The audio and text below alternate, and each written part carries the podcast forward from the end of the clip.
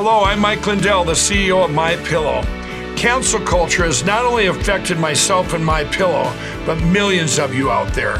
My employees and I want to personally thank each and every one of you for all of your support. At My Pillow, we not only have pillows, but we have hundreds of products including my new slippers, bathrobes, sleepwear, and my new beds. We're offering the best gifts ever for the best prices ever. For example, we have this exclusive offer on the standard size My Pillows, regularly $69.98, now only $19.98 with your promo code. We also have the queen size My Pillows, regularly $79.98, now only $24.98 with your promo code. And we have the king size, regularly $89.98, now only $29.98 with your promo code. Go to mypillow.com and use promo code RENEGADE or call 800 889 6817 to receive this exclusive offer.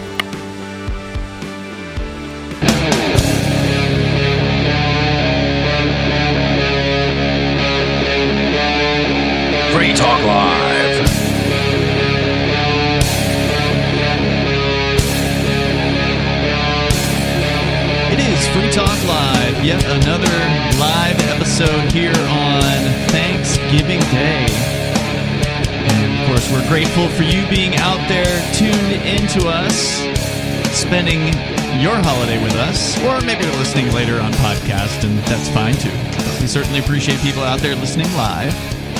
Uh, all of you guys. So if you want to join the show, the number here is 603 283 6160. As always, you can take control of the airwaves. You can bring up whatever is on your mind. That's 603 283 6160 with you tonight. It's Ian. And Aria.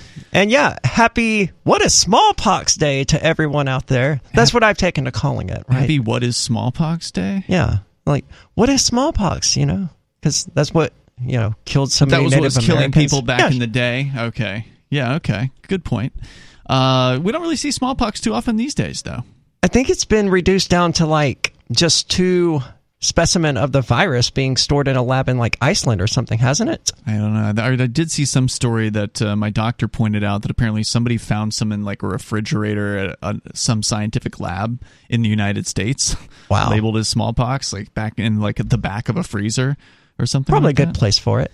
So, uh, if you want to join us, you can. The number 603 283 6160. We can talk about a lot of stuff here tonight, including uh, the latest out of Venezuela and Cuba, uh, plus something a little more local to home with the crazy looting going on out in San Francisco. Topic we haven't discussed yet here on Free Talk Live, and it is like nutso what's been happening out there. It is crazy. If I understand it correctly, it's like just a flash mob of like 50 Yeah. to 80 people wearing, I guess, ski masks or something, Right. carrying hammers and stuff. They just run into a store, grab as much stuff as they can, and get out. Yep, and then they do it again. It's happened multiple times. So we can talk about that. Of course, you can bring up again whatever's on your mind. But since it is Turkey Day, uh, Aria, you have a story about some of these Thanksgiving shortages, and we've kind of touched on it briefly over the last couple of weeks. With uh, I mentioned uh, going to the grocery store, one of the stores, Aldi here in Keene, New Hampshire, where we do the show, and them having been completely sold out of turkeys one week. Now, they did subsequently get some more in,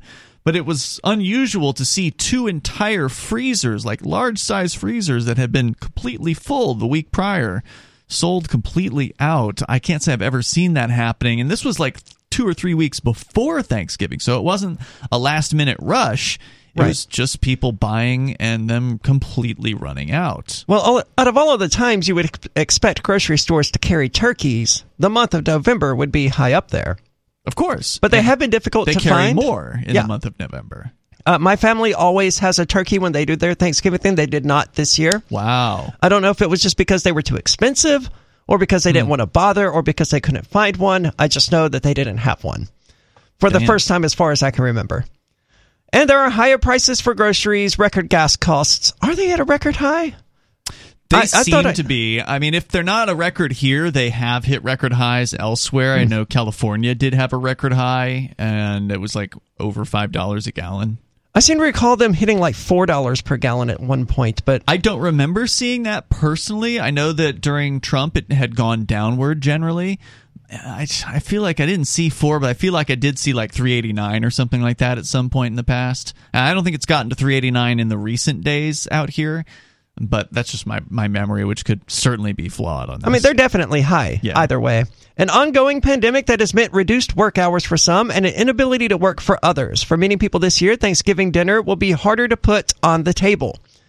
Distribution by the Los Angeles Regional Food Bank has doubled since 2019. Hmm. The organization estimates one in four people in Los Angeles County experiences what they call food insecurity. right. Yeah, This they don't really define what that is. Yeah. Yeah. The average cost nationwide of meat, poultry, fish, and eggs is up 11.9% over the last year. I think food. I've, we've talked about food, so-called insecurity before, and if I'm recalling correctly, it's like you don't really know where your next meal is going to come from, that kind of thing. Like, I mean, that's pretty vague. Like, I was calling around trying to find a, a Chinese restaurant that was open today because, as I understood it, Chinese restaurants are always open on Thanksgiving Day, Yeah. Thanksgiving and Christmas. None of them here in Keene are open. In fact, I honestly think the only restaurant today that is open is the Indian place. Hmm. So, I mean, from that point of view, you could say I was experiencing food insecurity. Where's my where's next it going to come from? Yeah. I mean, there was food I could have eaten if I really wanted to there at the house. I don't know if you would really call that food insecurity, but there was a brief little panic where I was like, holy crap, there's no one open. I'm going to have to eat some. I'm going to have to finally clean out Open the freezer. canned food Yeah. or something.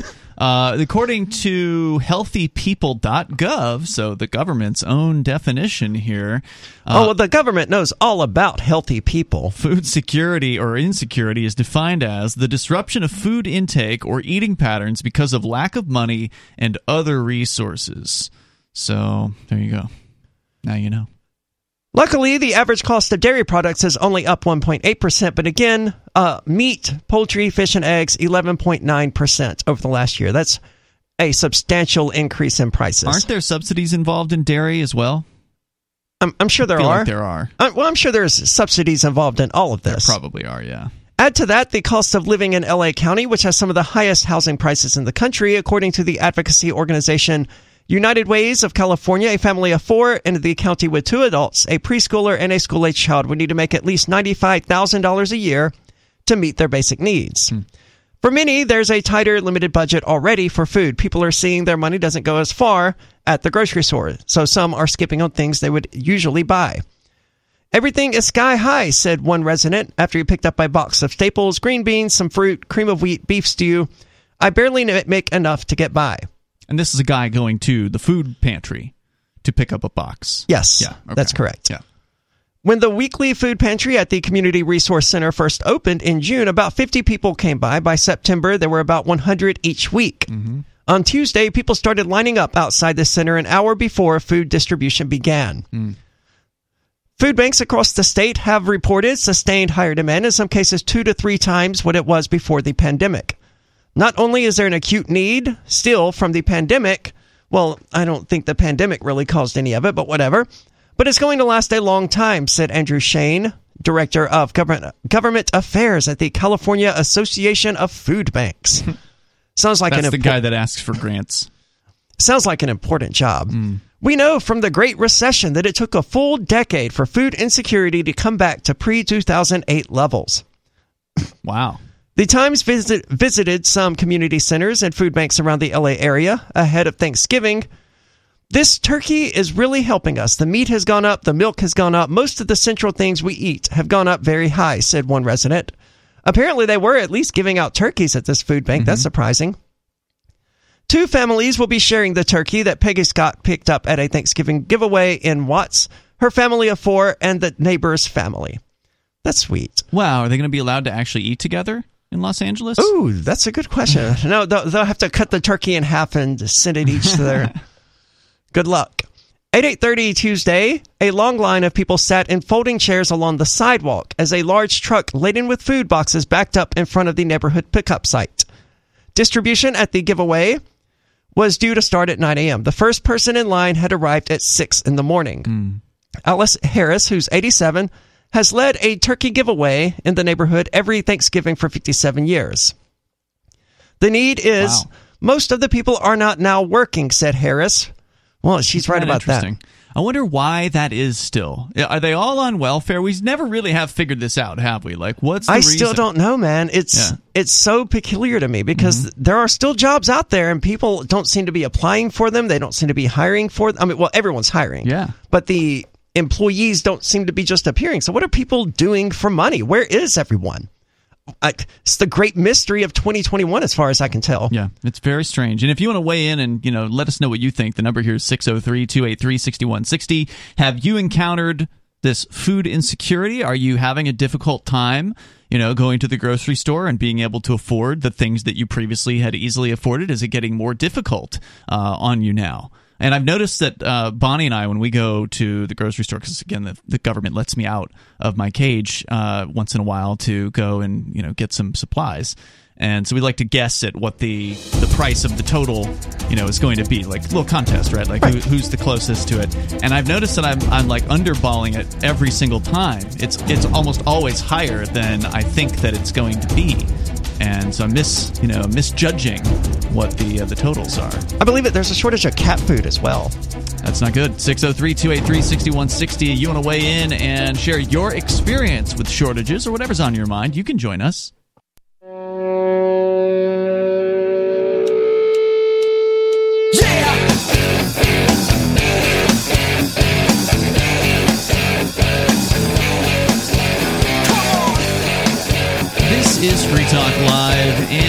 If you want to join us here 603 283 6160. By the way, happy Thanksgiving. We are here live on this Thanksgiving Day edition. It's Ian and Aria in the studio tonight. And I do want to let you know about Bitcoin.com. If you're ready to start learning about cryptocurrency, and if you're concerned about inflation, out there, and you should be. We're talking about the prices of things going up, uh, which of course is a symptom of inflation. Inflation, remember, is the increase in the supply of money, and that's what the government's been doing over, well, forever, just cranking out more and more money into the supply, and they've uh, been cranking it at a, a much higher level over the last roughly 20 months or so.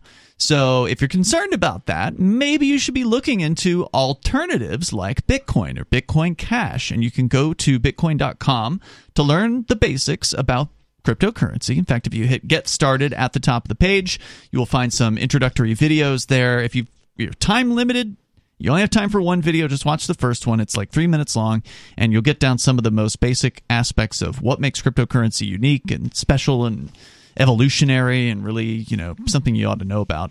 Something that's going to be with us likely for generations, if not longer.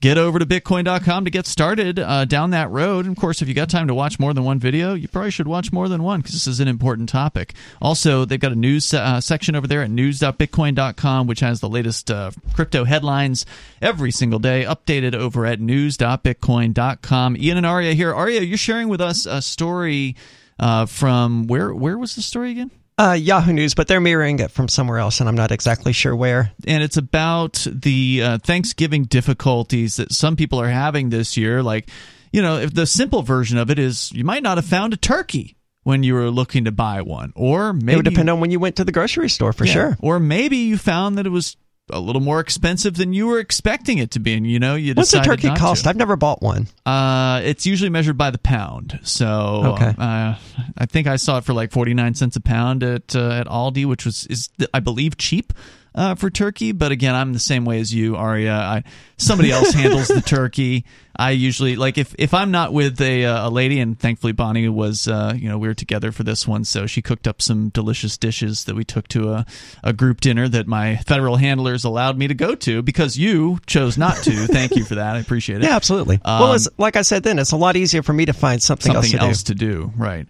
Um, but uh, you know, usually I'll just go and buy a pumpkin pie or something, and bring right. some alcohol, like a Walmart pumpkin pie. Yeah, yeah go absolutely. get a pumpkin pie, bring some alcohol, and okay, I'm, that's my contribution. Yeah, that that was actually going to be mine when I was going in. She's like, "Well, just yeah. bring some wine." I was like, "Thank God," because no you know I'm not cooking anything. right, right. And if I do, it's not going to be good. So let's just skip all of that and say you bring the alcohol. Yeah, Got it. In this case, Bonnie made a pumpkin pie and nice. uh, some vegetarian uh, shepherd's pie, which is also very good. Okay. So yeah. Let's talk more about this story. It gets really sad if you think about what they're actually saying. I mean, they're talking mostly about older people, like 80 something, 83, 85, mm-hmm. 87 year olds. This is this one here. This is Los Angeles, right? Yes, okay. is a 52 year old named Anna.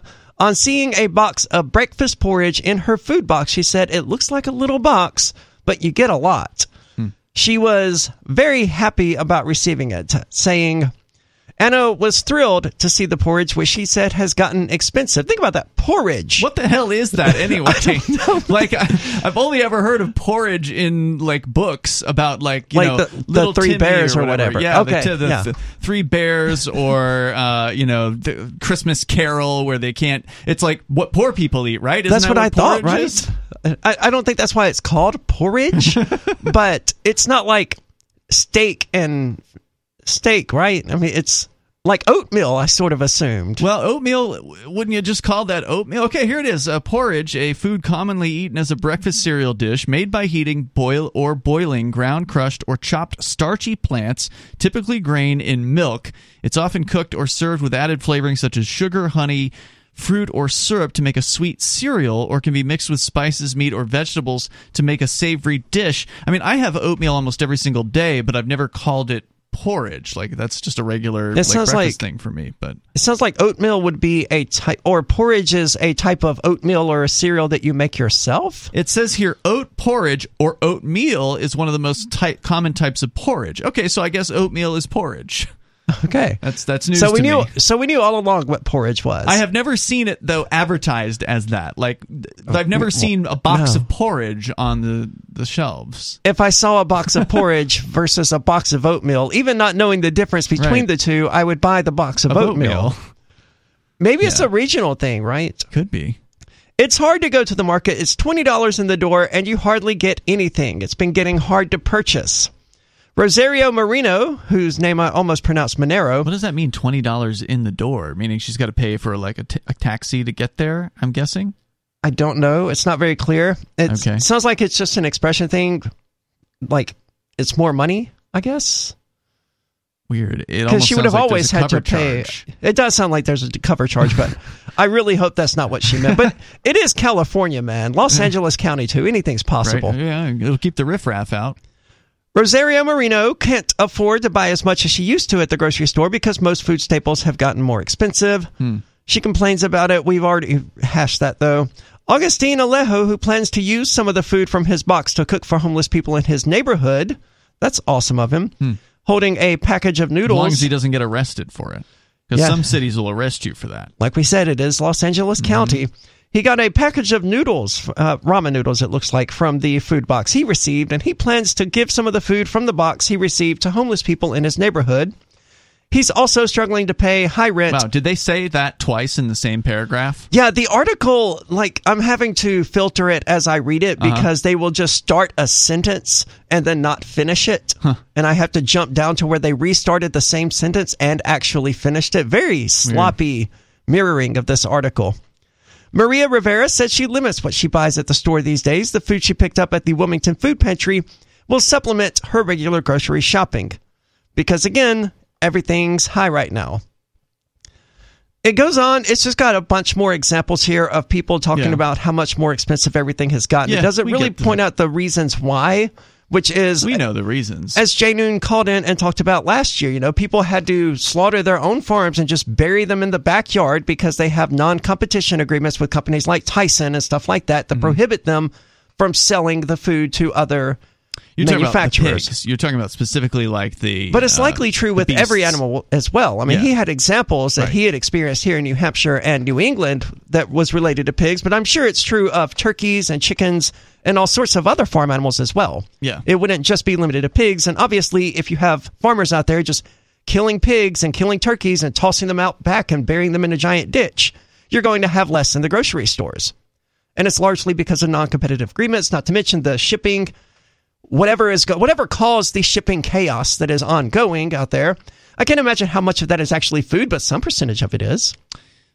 There was news this week that uh, the U.S. government is now going to require, I think starting in January or February, they're going to require all truckers and actually anybody who is a driver coming across the border to be vaccinated. Everybody who's a you know quote unquote essential driver or whatever. It's like the lockdowns didn't cripple the nation and the economy hard enough. So now they they, want to to do do everything possible to make that to drive that point home to us. Look what the pandemic did to you. The pandemic didn't do it. The government did. Now, are the rising prices the reason why dozens of people are robbing places in broad daylight? Light, we'll tell you about it. When Monster Hunter International discovers one of Isaac Newton's ward stones being auctioned off, they decide to steal it and use it to destroy the Chaos God once and for all. But a mysterious thief upends their plan, and it soon becomes a race against time as something much older and infinitely more evil awakens in the jungles of South America. Monster Hunter Bloodlines by New York Times bestselling author Larry Correia and Baen Books. Visit monsterhunternation.com for more.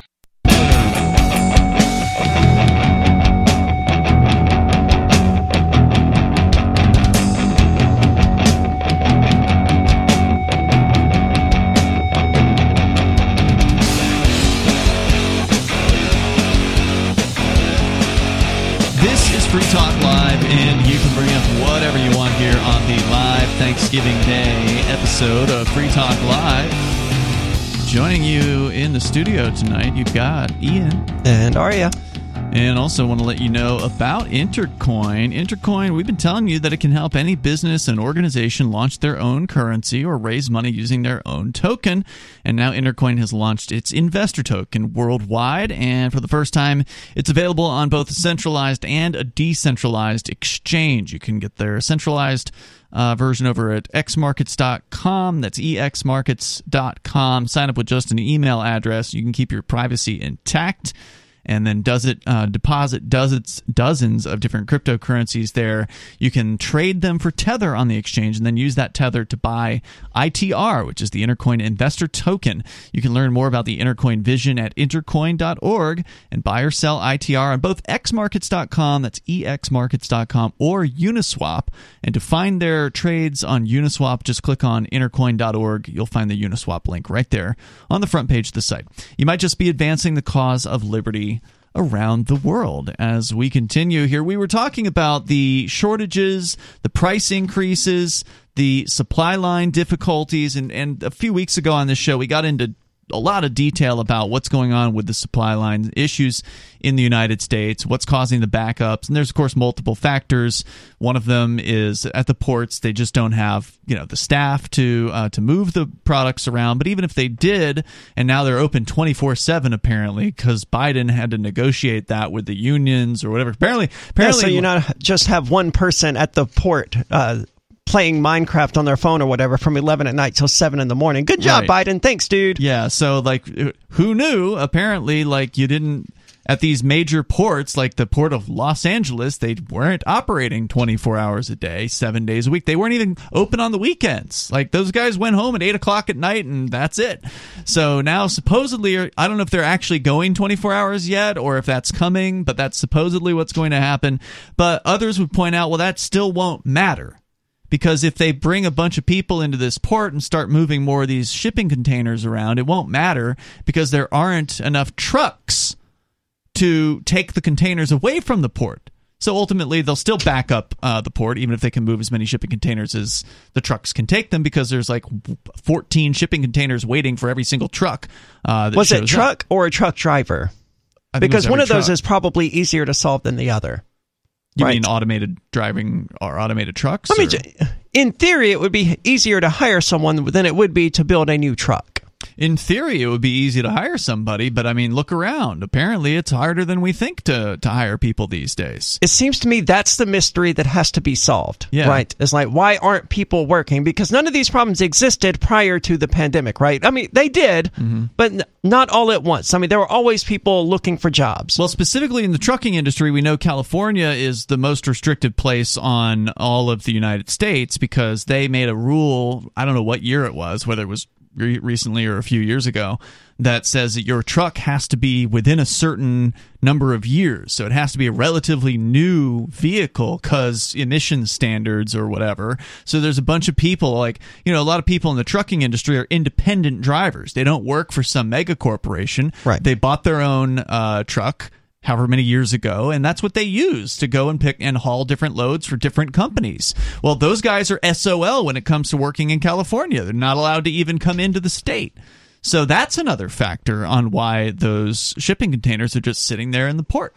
Good job, And California. And that's a factor as to why there's like over a hundred ca- uh, cargo ships waiting to at least as of a, a week or so ago. I heard the number was like 110 or 120. Like it's a record number of waiting cargo ships out there. And each one of those, con- I don't remember the number of containers each one of those contained, but it was a lot. Yeah, a ton of them. I don't remember either, but yeah, we're talking about like back when it was 60 cargo ships, like when we were first talking about it a couple Before the problem ago. got way worse, before Yeah. it never got better. Yeah, when there were like 60 out there, the estimated number of containers was like 500,000 to a million or something like that.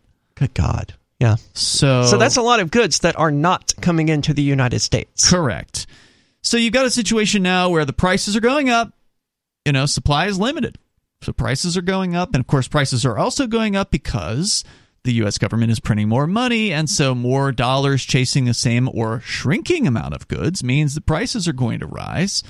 And when prices rise, people start to behave differently. Now, I don't know if the reason why there are literally squads of teenagers who, and we're talking 40 to 50 teenagers who are going into malls and other stores in San Francisco specifically, the Bay Area. Uh, doesn't seem to be happening in any significant fashion outside of this one area. And literally smashing and grabbing and looting entire like department stores and other places is it because times are tough is why this is happening or is it just this is a criminal gang who's figured out that they can overwhelm stores with numbers and because they're in San Francisco they know there's almost no one with a gun who's going to stop them I don't know, man. Those those are good questions. or is it all of the above you know is that what motivated them to start this was that they were having a difficult time well, I mean, how how much is their difficult time going to be improved by robbing, you know, Abercrombie and Fitch or whatever? well, I don't know I guess they I can, could I uh, could see a jewelry store, but then you're going to have a difficult time selling that at pawn shops. I would imagine, at least for the immediate future. Good point. Well, the story here from the Daily Mail says they've been hit by multiple days of brazen looting with a gang of thieves filmed smashing glass cases at a jewelry store and emptying them as staff scream in terror. The latest incident happened at Sam's Jewelers in Southland Mall in Hayward. Uh, Sunday evening was caught on camera. Robbers said to have been a part of a gang of around 20 or sorry, 40 to 50 teens who entered the mall, wielded hammers to smash display cases at Sam's before making off with the goods. Dramatic footage from a nearby store showed shop workers screaming.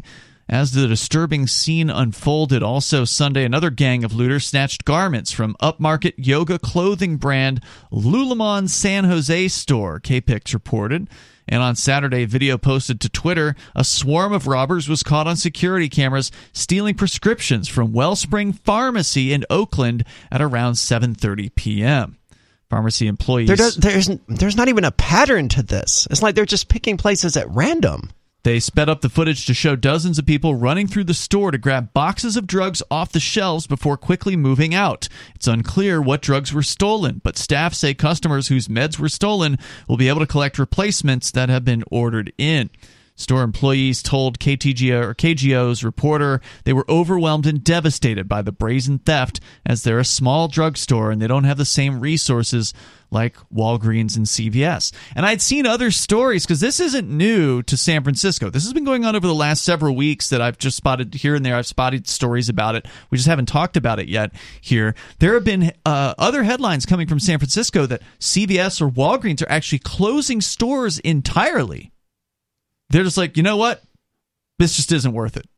We've we've been robbed so many times. We've we've had so much shrink, right? Like every store Sure. in retail. If you ever worked in retail, you know there's usually like a loss control agent if it's a large enough store, and that's their job to keep an eye on the the floor, and they got cameras and they're watching to make sure that people aren't stealing stuff. And if somebody tries to steal something, they go out and they they stop them before they leave the store as they're walking out the door. Like, whoa, hang on, we're calling the police, you know that kind of thing.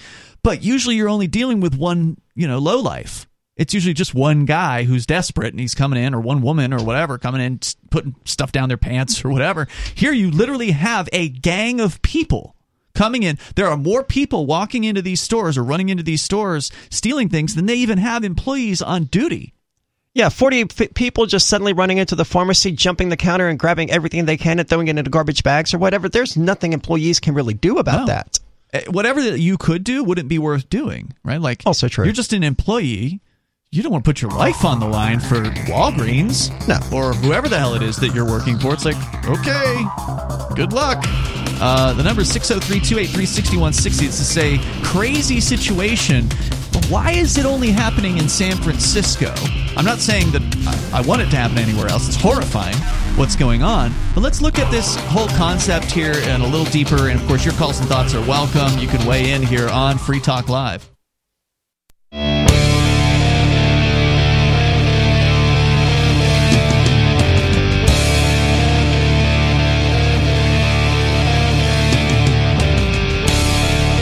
This is Free Talk Live. You can bring up whatever you want here. The number is 603 283 6160. We're talking about these massive, I don't know if you want to call them smash and grabs. That has happened where at a jewelry store in the San Francisco area, a bunch of teenagers came in with hammer, hammers, smashed the displays while they were open and just you know the, while the store was open and then just grabbed jewelry and ran out and uh, in addition they've not just been targeting jewelry stores but they've gone into pharmacy they've gone into clothing stores they've gone into a louis vuitton i mean the, these are just the most recent iterations of this Yeah, and I don't support, you know, stealing from stores, obviously. Me neither. But, I mean, they have found a system that is almost impeccable for doing it. It's unstoppable given the circumstances. And that's what i want to talk about is why is this happening in san francisco? You're not seeing this happen in other places right now. And it clearly is working. So why isn't it being you know iterated? Why aren't other people duplicating this elsewhere? Other desperate crazy it's Probably people? difficult to organize. I mean, there are desperate people out there, and there certainly are gangs out there. So why is this happening? So the the story here at Daily Mail has this. They they've got a theory, and so I'm going to share their theory, and we'll talk about it. But if you want to uh, weigh in here, feel free to join us 603-283-6160. That's 603-283-6160. Because obviously times are tough.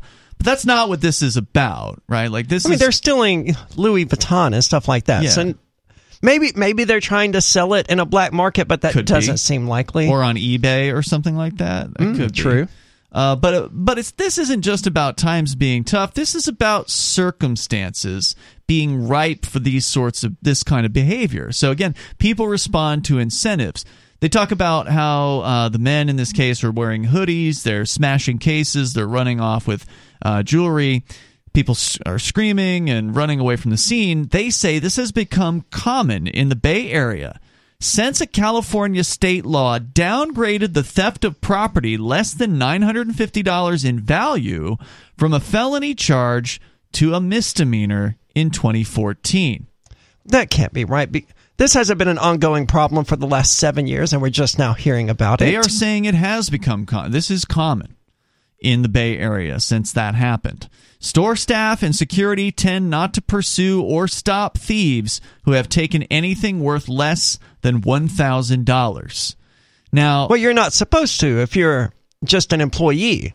Well, if you're security, you can. So Yes. if you're this, and it says security, Okay. uh, is not even pursuing or stopping uh, thieves, which is hard to believe that they wouldn't even bother attempting to stop them. I mean, if it's still a misdemeanor, it's still a prosecutable offense.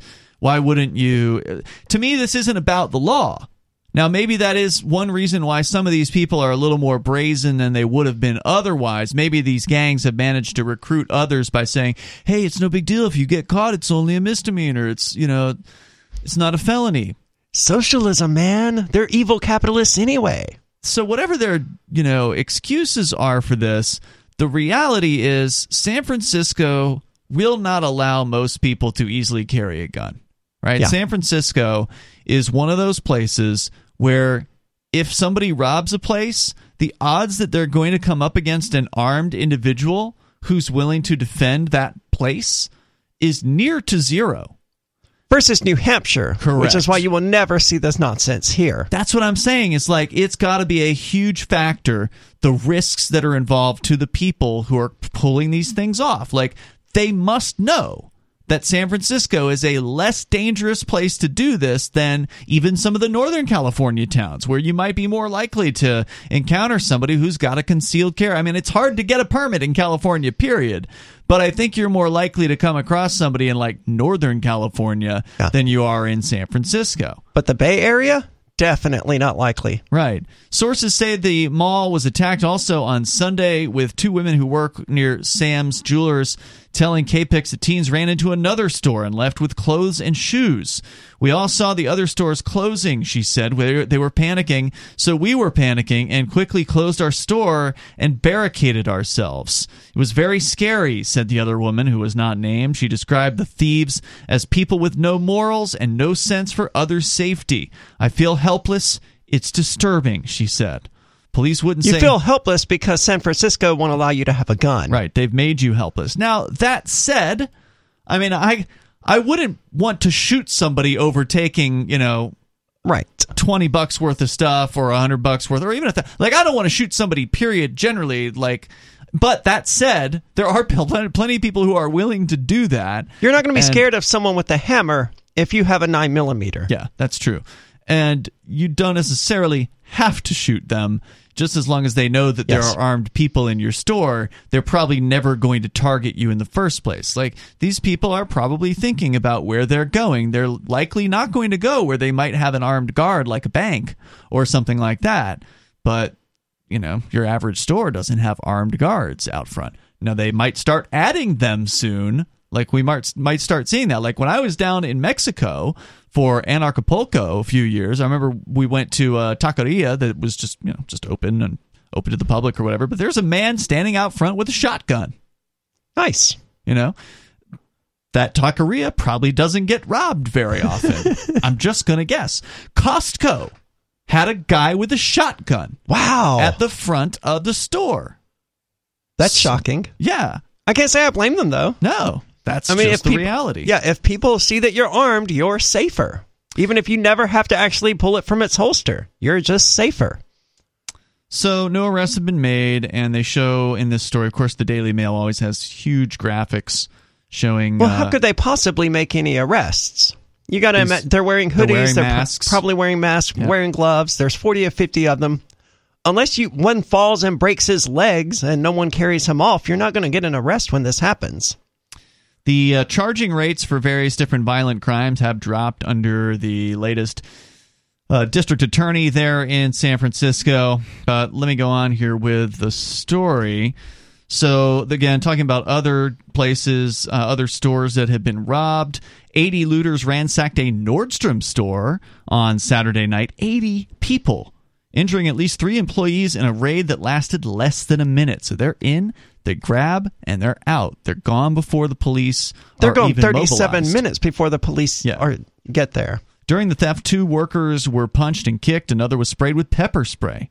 All three individuals were treated on the scene. Walnut Creek police have arrested three people in connection to the incident, and they're facing various charges, including robbery, conspiracy, burglary, possession of stolen property, and a weapons charge.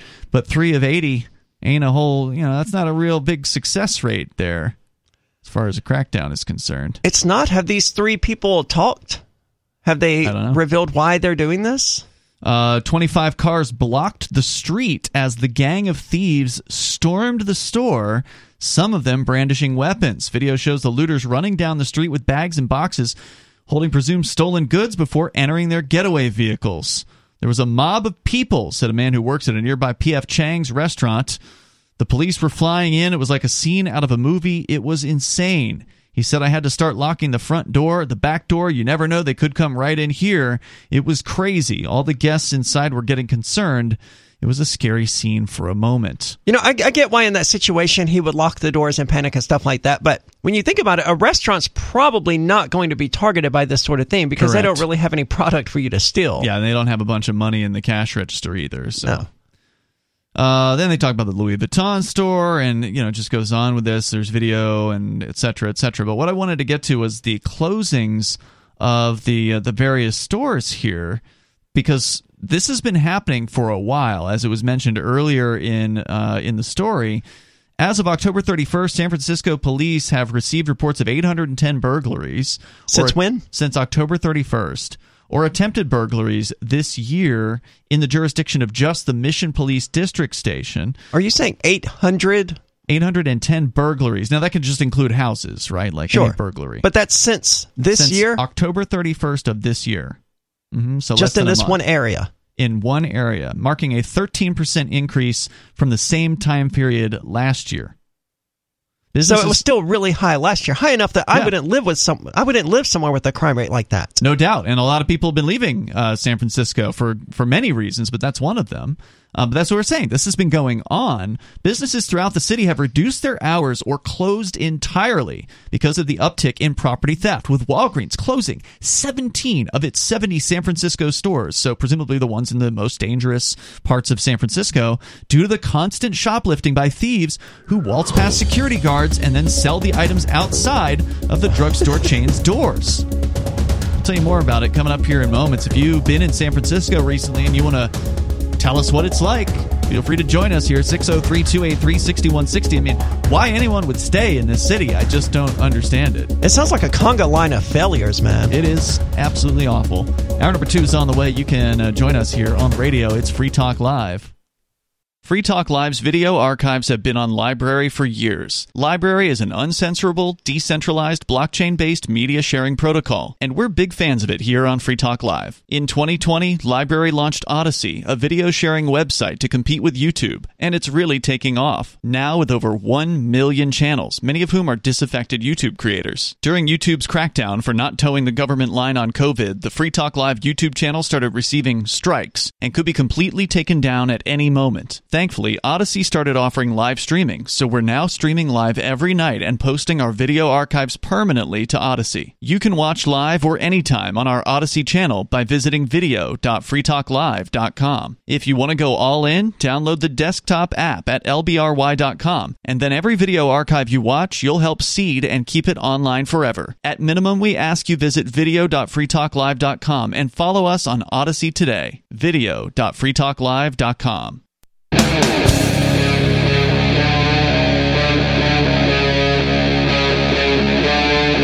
Free Talk Live.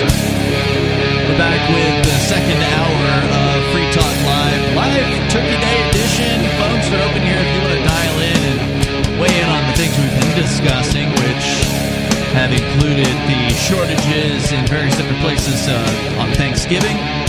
Uh, insane gang looting. That might be a reason for some of the shortages in San Francisco. Literally dozens of people, upwards of 80 people in some instances, coming into everything from department stores to high end clothing stores to Walgreens, CVS, coming in and just stealing stuff and running out like within a minute. Boom. Just a flash mob essentially of theft and it has resulted in obviously you know terrifying uh, circumstances for the employees and other customers that might be shopping at that time uh, people nearby people are blaming the government gangs there because the government people are like not even charging people under if they've stolen something that's less than a thousand dollars they're just not even bothering It's a plausible theory. I mean, you mentioned a person going into a CVS or something, stealing something, and then going right outside the front door. And selling it. And selling it. Right there on their property still. yeah It's like blatantly illegal, and the DA is just not going to prosecute it or something. Yeah, I mean, so that may be a factor. It's hard. I'm not going to say that's not a factor, but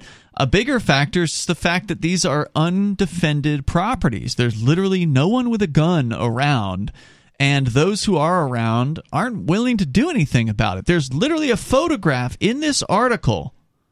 Walgreens has had to close 17 of its 70 San Francisco stores due to constant shoplifting, with thieves stealing items in front of security guards and then selling them outside of the drug uh, chain's doors. The photograph is taken from behind one of the security guards. It's a TS4, or maybe it says TSA, which is a terrible name for a security company. Private security. You can see his patch on his uniform. The security guard is standing there with a woman next to him. Both of them have their phones pointing down the aisle. They're in like, you know, one of the aisles at, at Walmart in the health department or whatever. And there's some dude with what looks like uh, you know, a large bag. The bag's on the floor. Dude's in a black mask appears to be appears to have his bicycle inside the store because you don't normally see a bicycle inside a, uh, a Walgreens, right? So they normally leave them outside. Yeah, so the the thief has brought his bicycle into the store. He's got a huge black duffel bag on the floor, loading product into this duffel bag, and the the security guy's just standing there. Yeah, this this is a major issue. This is just outright lawlessness, right? I can't yeah. blame these companies at all for closing these stores. Right. I mean, the police clearly aren't going to do anything about it. The security guards probably learned that lesson. He's probably been told by his employer, "Nope, just just record it. Just get the video." Yeah. Even though that's not going to do any good because the not kid's the wearing cops, a mask. And, yeah, and not if the cops won't prosecute, even if you did know uh, who it was. Yeah, because it's less than $950 worth of stuff or whatever. A Safeway grocery store recently said it was scaling back its round the clock service to just 6 a.m. to 9 p.m. So a 24 hour store now cutting back to, you know, not quite daylight hours, but mostly. San Francisco Mayor London Breed has also been condemned over her handling of soaring crime in the city.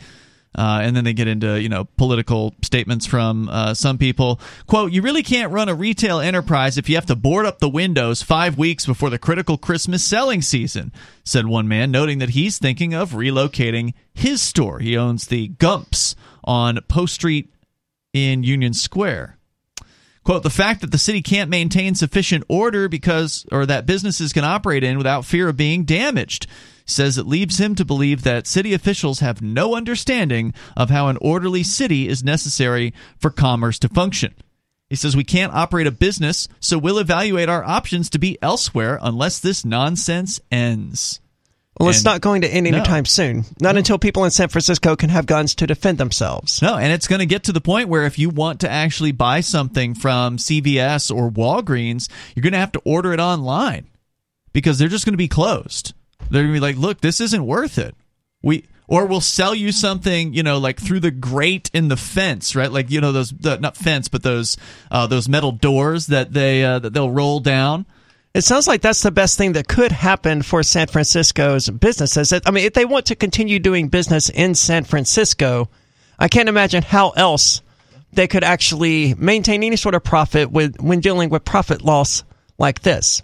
I mean, you can't do anything as a business owner if the police won't do anything. That that's what the entire disarming the population thing requires is for the police to be armed, for them to be responsive, for them to be relatively on site so that they can get there and do something about this sort of thing that happens. But the police don't care. The no. mayor doesn't care, and none of them have any idea what the problems really are. Right, and you can't have a free market in running stores and defense because the government regulates all that stuff. So the the stores aren't free to implement whatever kind of necessary measures of men with guns hanging around or whatever they think would make their customers feel safe and stop these brazen daylight thefts from happening. I mean, just having a shotgun there at the counter would do the trick. No one would even Openly. have to use it. Just yeah. have it sitting there. It needs to be uh, open. But it'd be better to have a guy standing there carrying it. And, and, it would be better to have, you know, them trained into how to use it and stuff like that. But even a prop gun at this point would would probably solve a lot of these problems. But, if, but if, you're not allowed to, if you're not allowed to do that stuff, then your only solution is to just call it quits and say, you know what, we're not here to just give product away. Right. You know, if we can't run our business profitably, we have to close. I mean, is the city and going to cover these product losses? no, they're not. Then you got to get out of that city. Yeah. So let's go to your phone calls here. We've got uh, Christopher Cantwell on the uh, the guest line. He called in from jail. Chris, you're uh, you're back on Free Talk Live. Good to be with you guys. Hey, uh, Hey, yeah, no problem. Uh, we heard the news this week. The trial uh, that you were involved in, the civil case uh, there in Charlottesville, Virginia. For our listeners that may not have uh, been listening over the last few weeks, you've been calling in from time to time to kind of give us updates on uh, this situation where there was a very large case brought against you and some of the other uh, right wing, whether you want to call them right wing um, Nazis and or some of them are probably white supremacists or white nationalists, probably a mix of different. White, white nationalists is probably the preferred term for most. Yeah. Well, they're all different, right? So they probably don't all agree with uh, you know what all what all they they stand for. But uh, you were one of those folks that were sued by this group of people who were the Antifa, basically. The ones who came looking for a fight, got one, and then cried and went to the government when they lost that fight. Correct. And they said that there was a uh, conspiracy to commit racial violence, but the return verdict from the jury on the first two counts apparently did not agree that there was such a conspiracy because the jury did not uh, come out with a result on those two things. However, there were some things that the jury came out with a verdict of responsible for, and you were included in that. And one of them was a civil conspiracy at the state level of Virginia. I know you were calling for a reason, but can you explain that a little bit, Chris? Why was that something the jury brought back as responsible, but not the uh, the big two charges from the federal level? So, the, so yeah, so there were six counts counts one and two were the federal um, what they what they call the KKK laws, claiming that there's a, a racially motivated violence conspiracy, and the, the jury was deadlocked on those.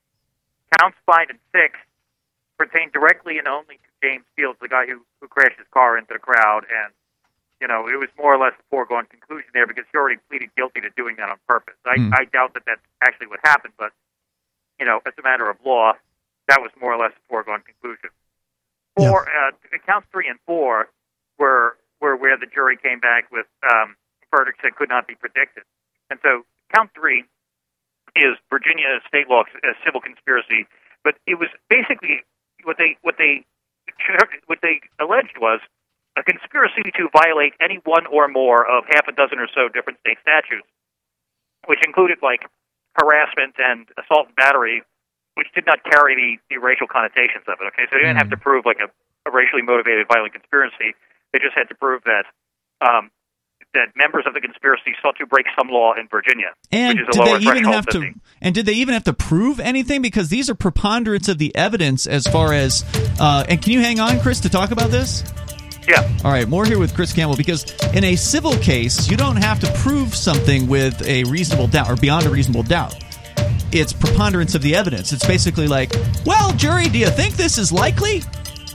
So I don't know if you really even have to prove pretty messed very up. much. Yeah. So we'll talk about what happened at this trial that Chris Cantwell was uh, a part of and found uh, that he owes like seven hundred fifty thousand dollars. We'll we'll talk about it.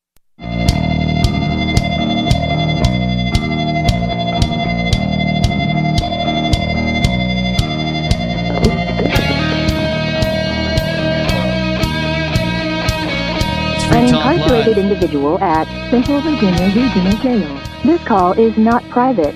It will be recorded and may be monitored. If you believe this should be a private The number, if you want to join us, please hang up 603 and file 283 security 6160. instructions. That's 603 283 6160. Free call, press 1. To refuse this free call, press Thank you for using Securus. You may start the conversation now.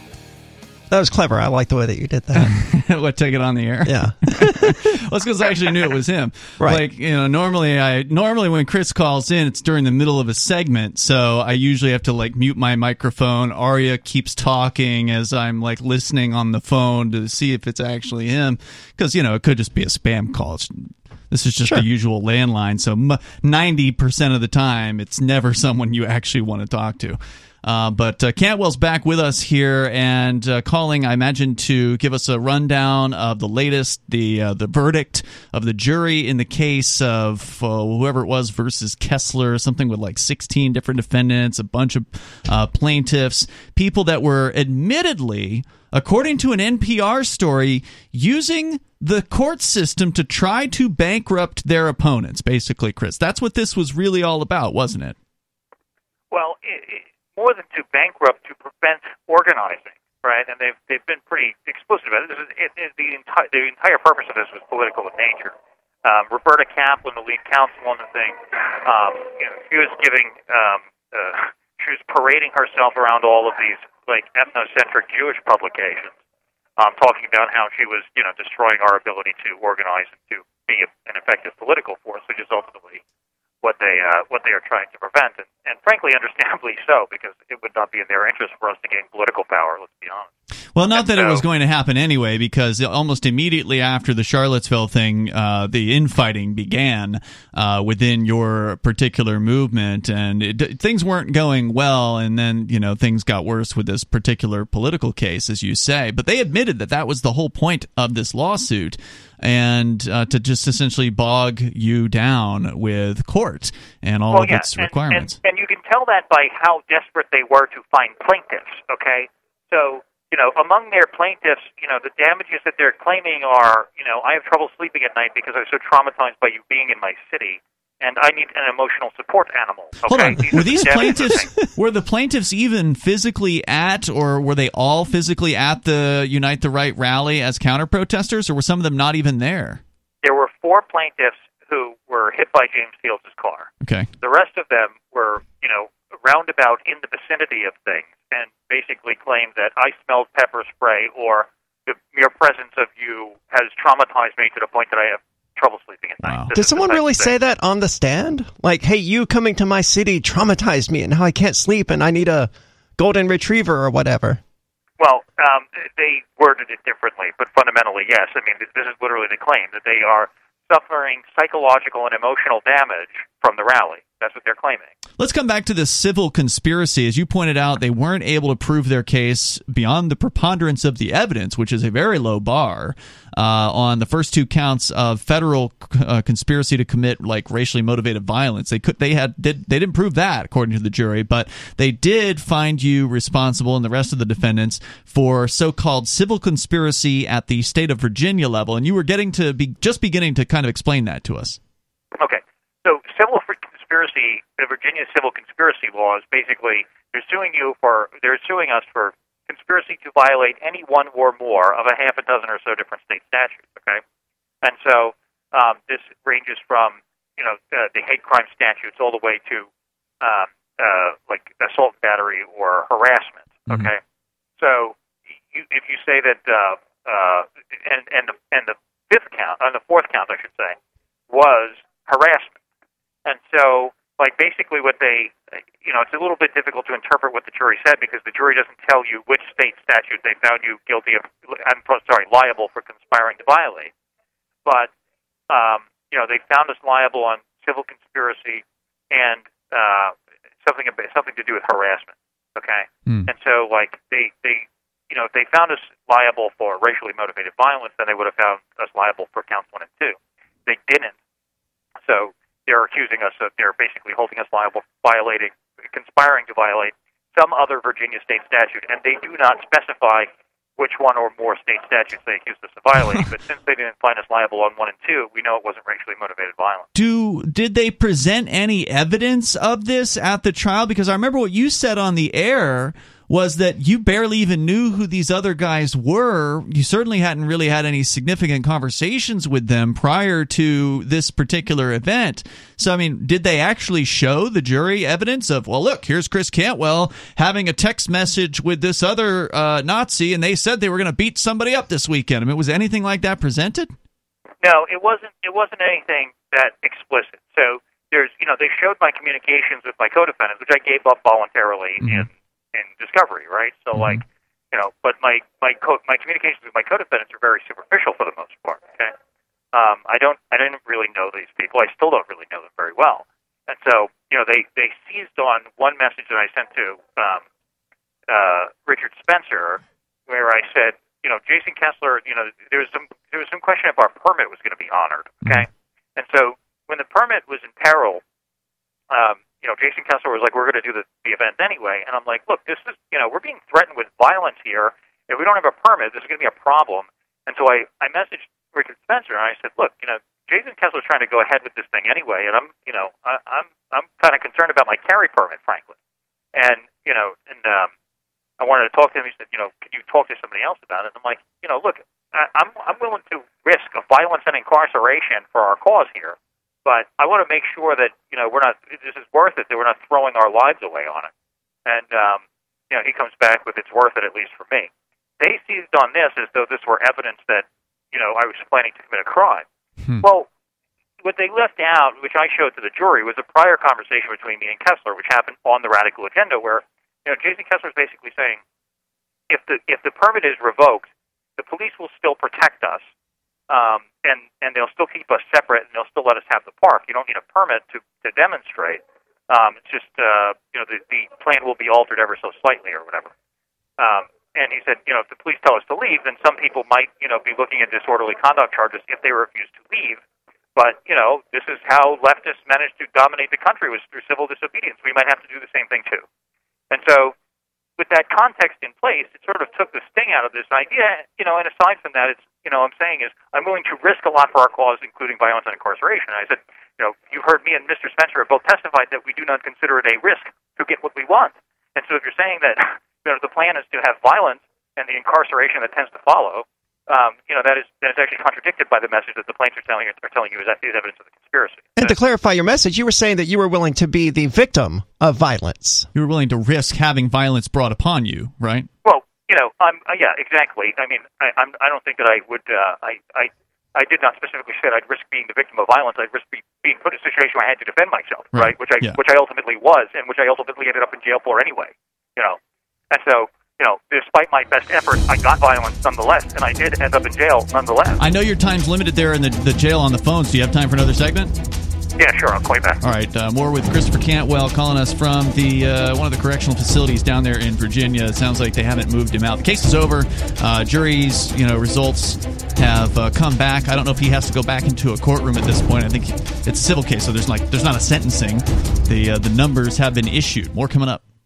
Do you feel like your country no longer holds your values? Have you dreamt of a place where liberty minded people can come together and leave government overreach behind? There are many people just like you that are discovering freeprivatecities.com. They start at freeprivatecities.com and connect via the social media links shown there. All skills will be needed when the first of the free private cities open. It's sooner than you think. Stop arguing and build freeprivatecities.com. freeprivatecities.com.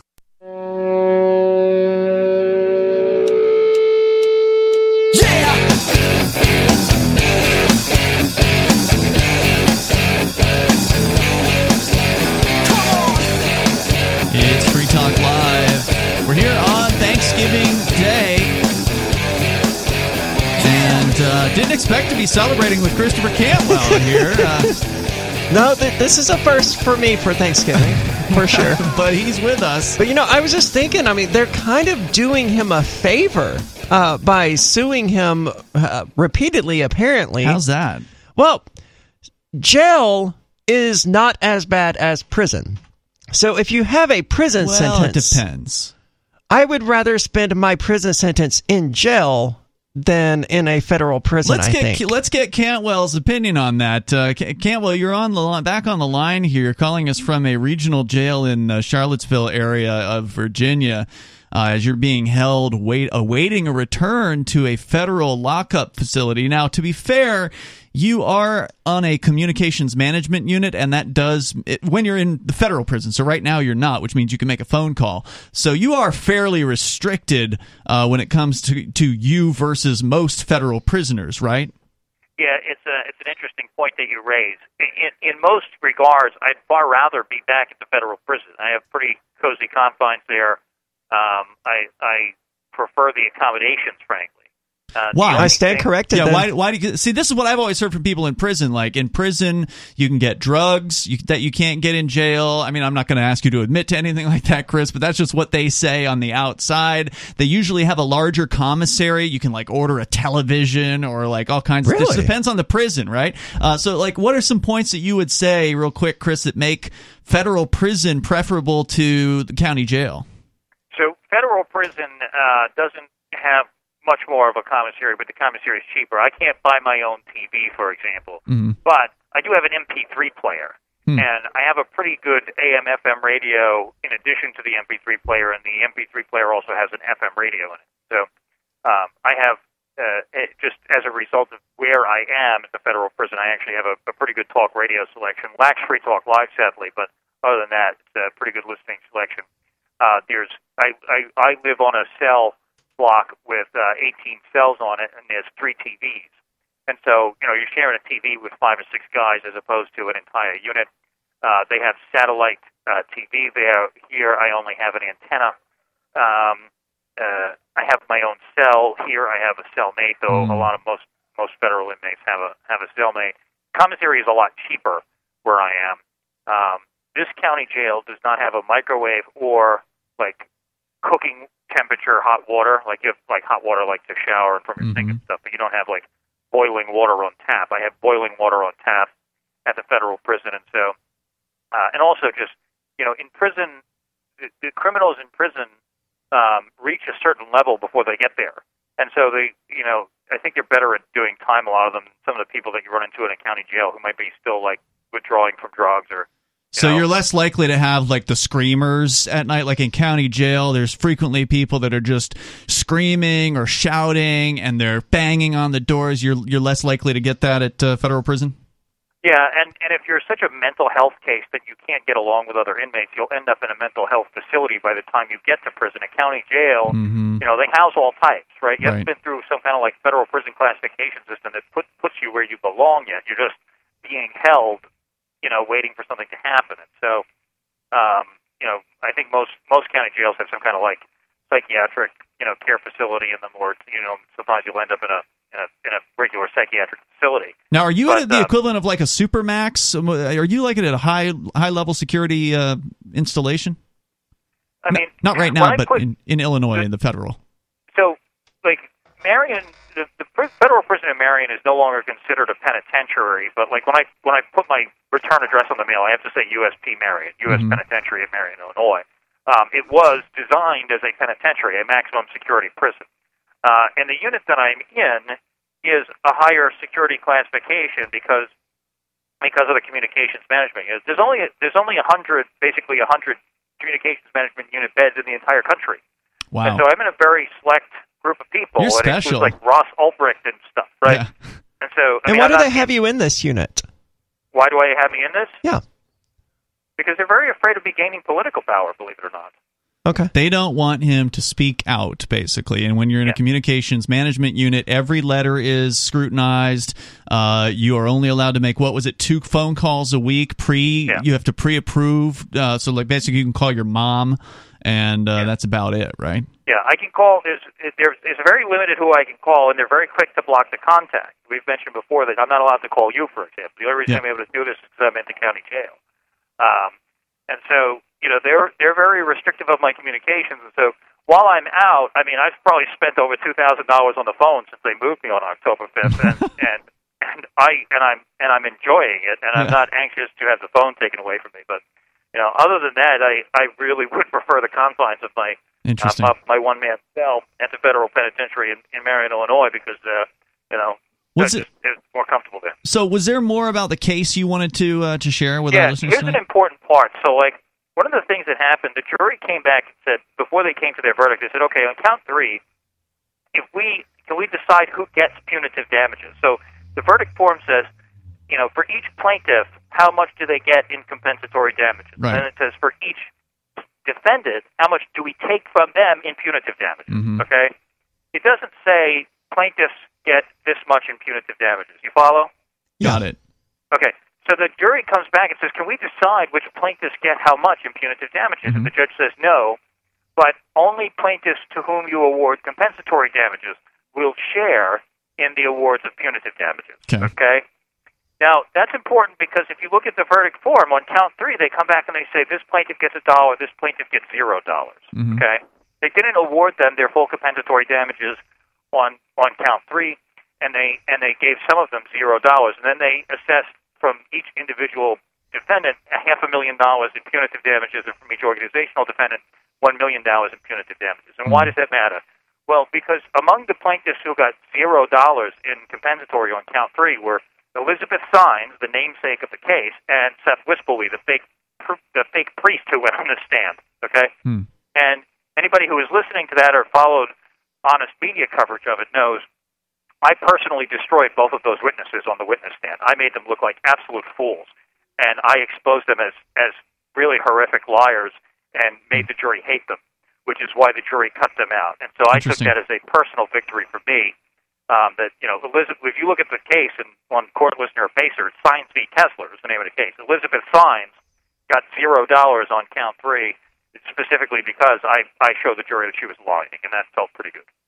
But yet they still hit you with a half a million dollars of uh, punitive, and then there's another two hundred fifty thousand somewhere else, isn't there? There's there's another two hundred thousand dollars on count four, and then you know somewhere you know I have to split the comp- compensatory damages with my co-defendants on count four. Now, the other thing about that is, you know, there's there's Supreme Court precedent and Virginia statute that limits punitive damages. Okay, mm-hmm. and uh, precisely how that works is something that I'm still researching myself. But Supreme Court says uh, if you give compensat- if you give punitive damages more than ten times the compensatory damages, you're abusing a person's due process under the law rights. Okay. Okay. So when you give someone one dollar in compensatory damages and then assess a half a million dollars for me, that's five hundred thousand to one.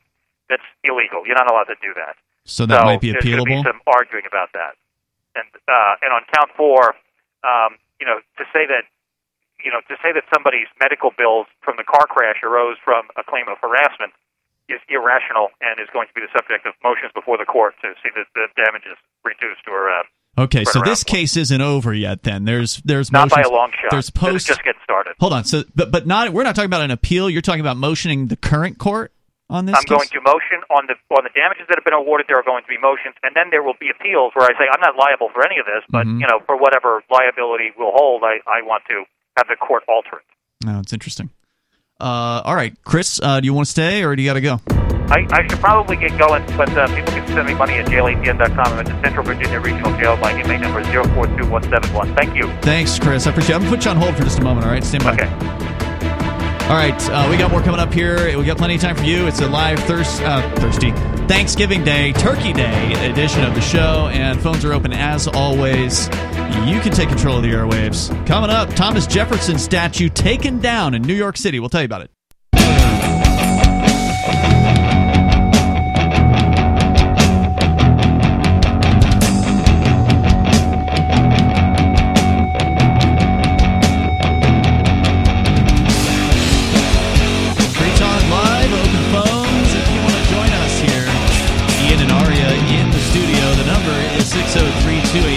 6160. That's 603 283 6160. Of course, you can bring up whatever happens to be on your mind. And I do want to say thank you to KC Masterpiece, who is a Free Talk Live Gold supporter of our AMPS program. And the AMPS is a new thing that we uh, came out with to replace the old AMP program that uh, we had to shut down when I blew up the old website a couple of months ago at this point. We got a new site, but uh, I had to get rid of the old one for technical reasons. And it was honestly time. It had been basically the same design for a decade. So time to freshen things up. And uh, so we had to launch a new thing, and Patreon exists now, and that didn't exist in 2005 when we started the AMP program. So it made it a lot easier to just make the switch. So that's what we've done, and uh, several dozen people, about five, uh, 50 people, have uh, have come on board. Awesome.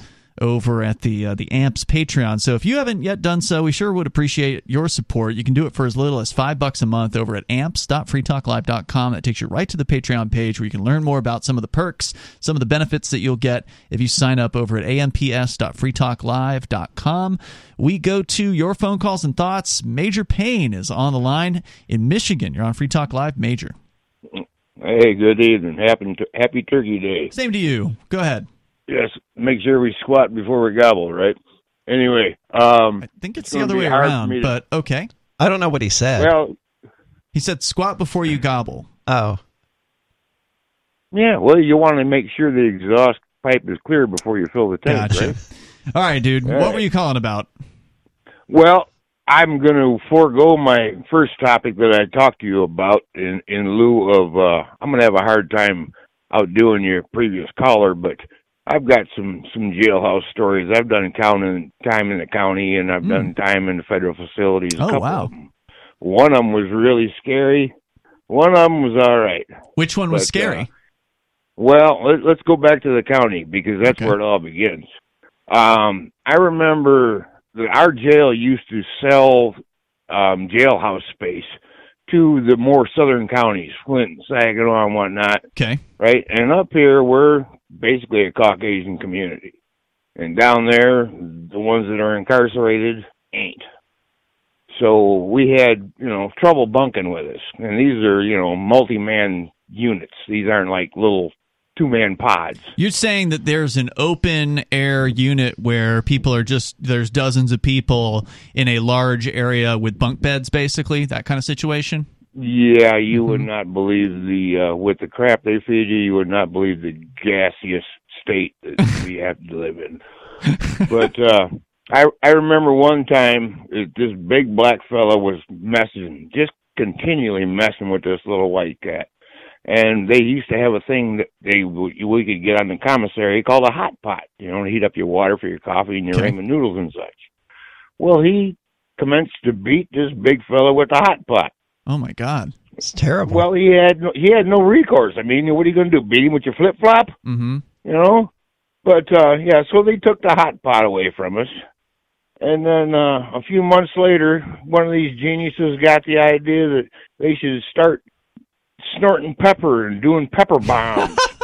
so they ended up taking the salt and pepper away from us.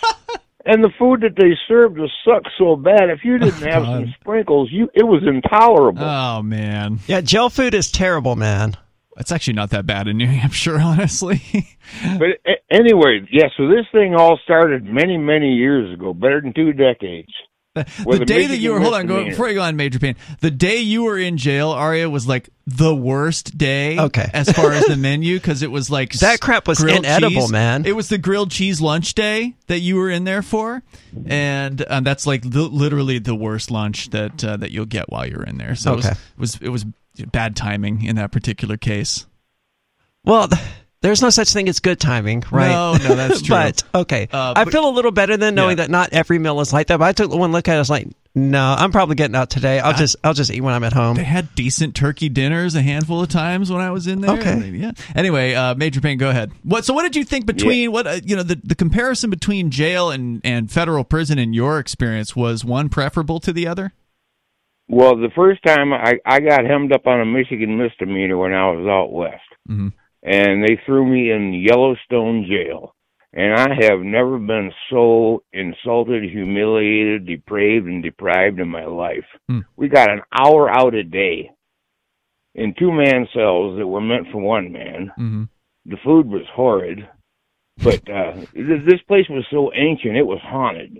I actually. Well, I mean, when you think a about it, food is like something that we need every day to survive. Yeah. So I mean, that's kind of a big deal. If It's the food is bad, Yeah. then it's worth mentioning. So it No, was but I'm- haunted. This this this place was haunted, yeah, and I actually sent one poor soul through the gate to the other side. Oh, really? It Tell me about uh, that. Yeah, th- there was th- this was once again. It was a like a three hundred pound black guy, and he he he'd been locked up in there about a year before I got there, a year and a half maybe. Mm-hmm. But uh he wouldn't get out of the shower as quick as the screws demanded that he should. And being, you know, he's all wet and greased up, and they tased him to death. God. Oh man. And yeah, I, I used to see this flash go by my cell, you know, like three o'clock in the morning every damn night. I geez, I'm getting goosebumps just thinking about this. Here. Jeez. So you put a spirit to Oh, rest? Yeah, yeah. I, I told him, I says, dude, I says, you know somebody on the other side that you think made it to heaven. I says, if you call out their name, they will turn on the light. Walk into the light. And all that screwy stuff started stopped happening that day. There was still another couple. There was a couple of people. One dude hung himself over the railings with his bed sheets and Oh, whatnot. I mean, there was more than one ghost in there. But this black dude was he, he was he was tormented. Well, I mean, if you're tortured to I had- death I with a had taser, dream- that's I had understandable. A dream in there that you wouldn't believe. I I I I I, I, I don't even want to share it with you because it was scary. All right. Well, give me a breakdown, Major Payne. I've asked you a few times now. What is your opinion? Was Chris Cantwell right? Is federal prison preferable to county jail in your experience? You're giving me some bad stories from county jail, so you know what about fed fed prison? Well, this basically was a county jail, but it was used as a federal facility. Sure, there's a, lot of that. There's a lot of uh, a lot of county jails where federal prisoners are held temporarily. Usually, they're not usually there for their full Right, sentence, but, But- prior to so yeah, so I did I did like eight months in that damn thing, hmm and then uh, I got out, and I was out west, dude. I had no friends. I got cut loose on the street in my slippers in the middle of winter, Oh man! and they expect me to march around and find a job in Right. Montana. where are you going to go to sleep? right? I, I mean I, I went to every damn dollar store or, or or Salvation Army or just trying to find a pair of shoes that fit me. Wasn't happening. Finally, hmm. I did get blessed with a good pair of boots, but that's another story. But anyway, I drank a couple of beers one night, and the feds have this magic mouthwash, piss test, whatever. They can tell if you had two beers four days later. Mm-hmm. So I violated. Well, then I got Ah. sent to a decent federal facility. And I had to do four months in that damn place. But uh So you were in the, you were in a county jail, but you were there on federal charges for your whole sentence. That's correct. Oh, okay, that's that's fairly unusual, but it must so it was a short sentence then, right? How many months? You don't never want to go to jail in Yellowstone County. Thanks, Major Payne. I appreciate uh, hearing from you. There's a lot of places. I mean, generally, you don't want to go to jail.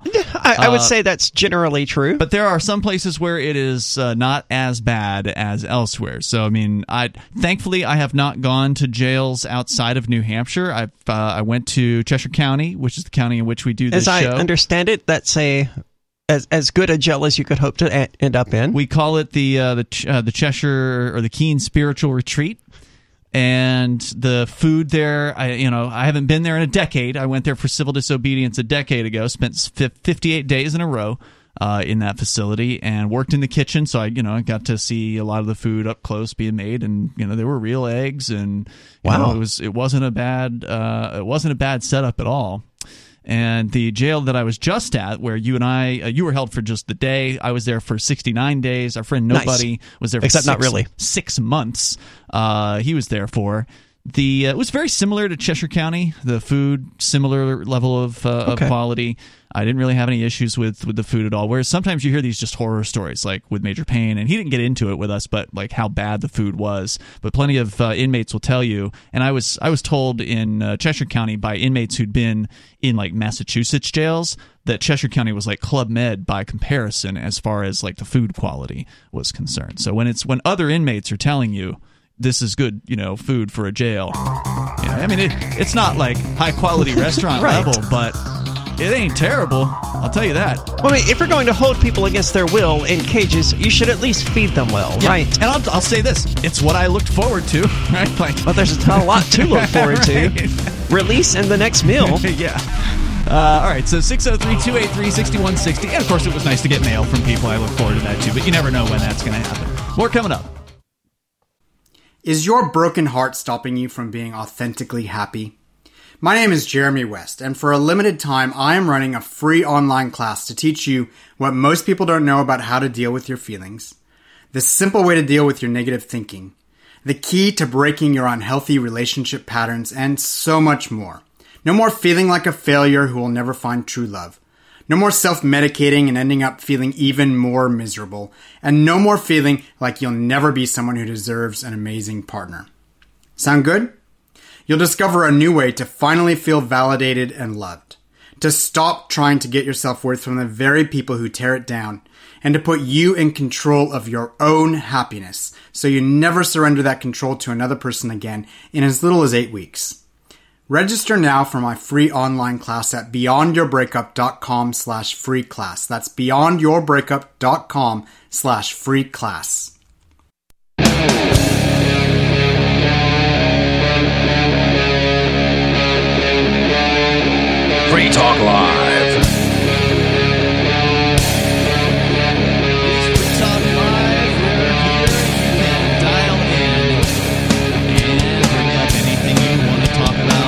603 283 6160. Joining you in the studio tonight is Ian. And Aria. That's 603 283 6160. We kick off the third hour of this live Thanksgiving Day episode of Free Talk Live.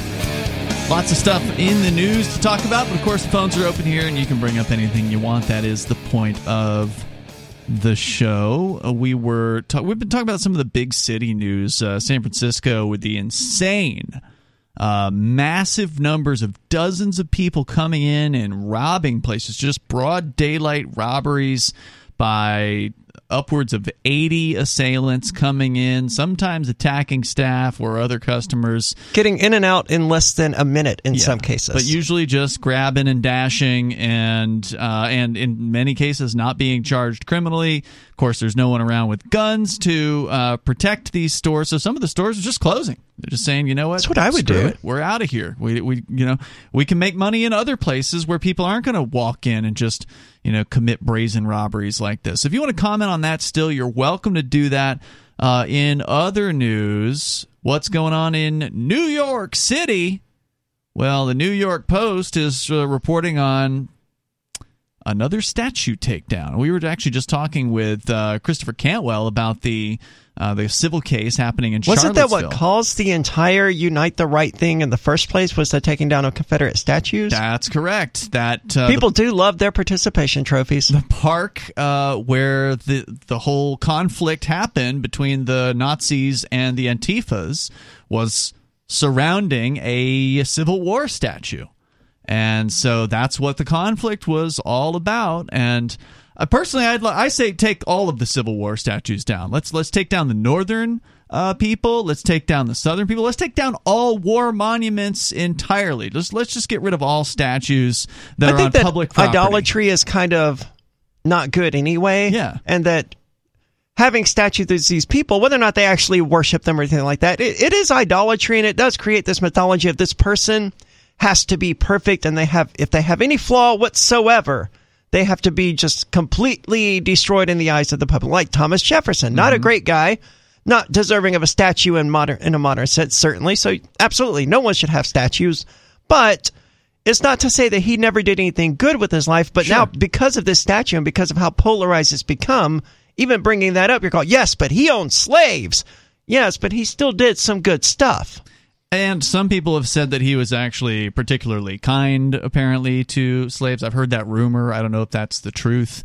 Um, but, you know, some people, it was like the thing to own slaves back then. And also, you had some slave owners that were absolutely terrible, right? And horrible. I mean, the vast majority of people today, if, if slavery was legal, they they would They have would've, slaves just because that's that's the standard of the day. Right. It was the Quakers who I believe were the first that actually came out against slavery, if I recall correctly.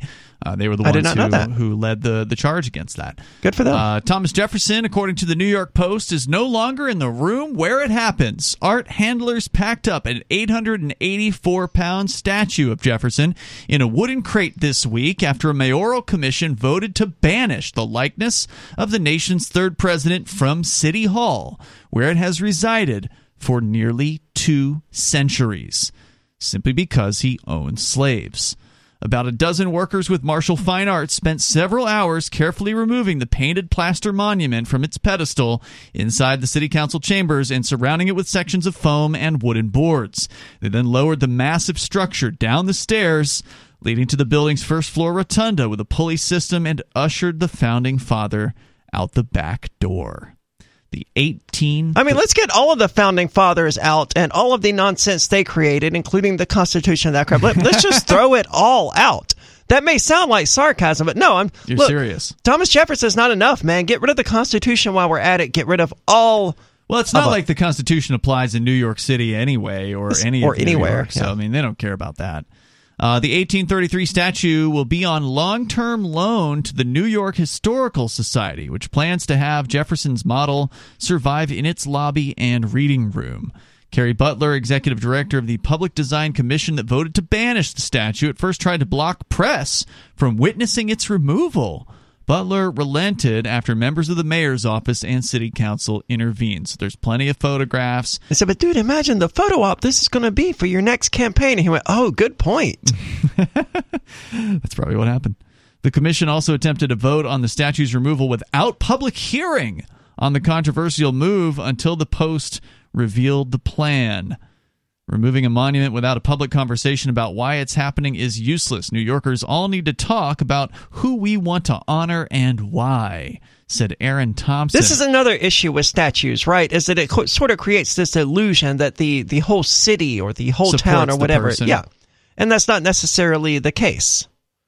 No, and that's a good point. Like, you know, there's plenty of statues up that I don't agree with. Yeah, there's a Civil War statue right here at Central Square in Keene, isn't Yeah, I find that I mean, it's a- got cannons and everything. Yeah, I find that statue to be offensive. And, and they every Saturday they're out there, you know, protesting against war. They are. in front of this giant monument to war.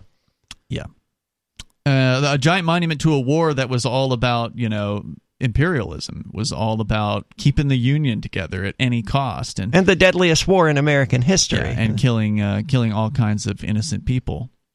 So uh, that's why I say take them all down. But it is interesting that this has now come to New York City, uh, and if you want to weigh in, you're certainly welcome to join us here at 603 283 6160. What I think would make the most sense would be for the people that want to support the statue, you know, that, that think it's valuable, that think it's important, just go ahead and have a bidding war. Like, hey. Yeah, but how much would this statue really cost? That's what we'd find out. right? So like Fair point. Instead of just giving it to this museum, which is what they're doing, they or loaning it or whatever to the museum, they would say, "All right, bids are open. We're going to take bids for, you know, a month or whatever, and whoever gets the highest bid, you got to you got to pay the bill to move this thing."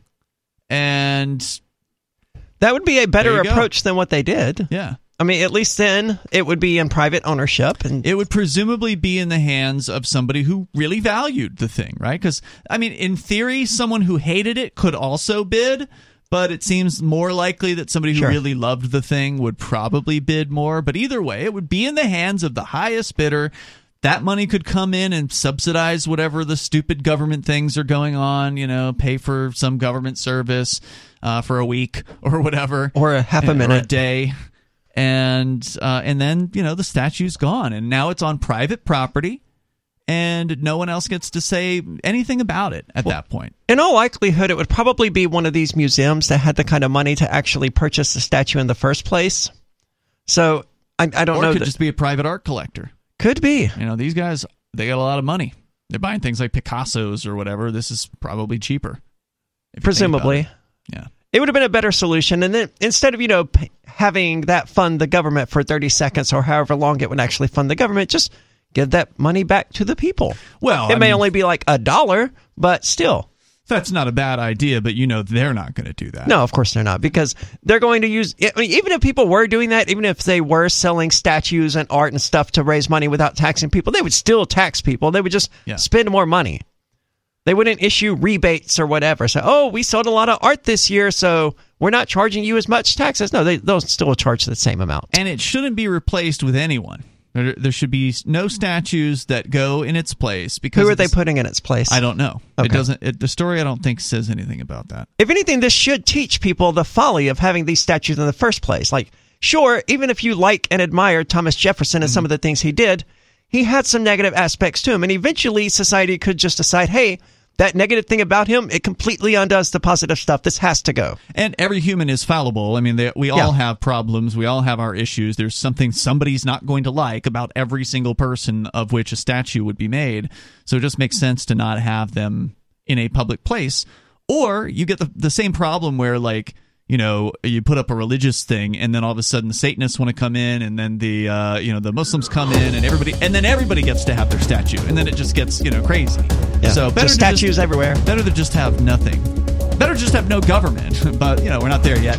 Uh, 603-283-6160 and other New York City news. Aria, you're going to tell us as the weather is getting pretty damn cold, they're forcing kids to eat lunch outdoors. We'll tell you about that on the way. It's Free Talk Live. 603 283 6160.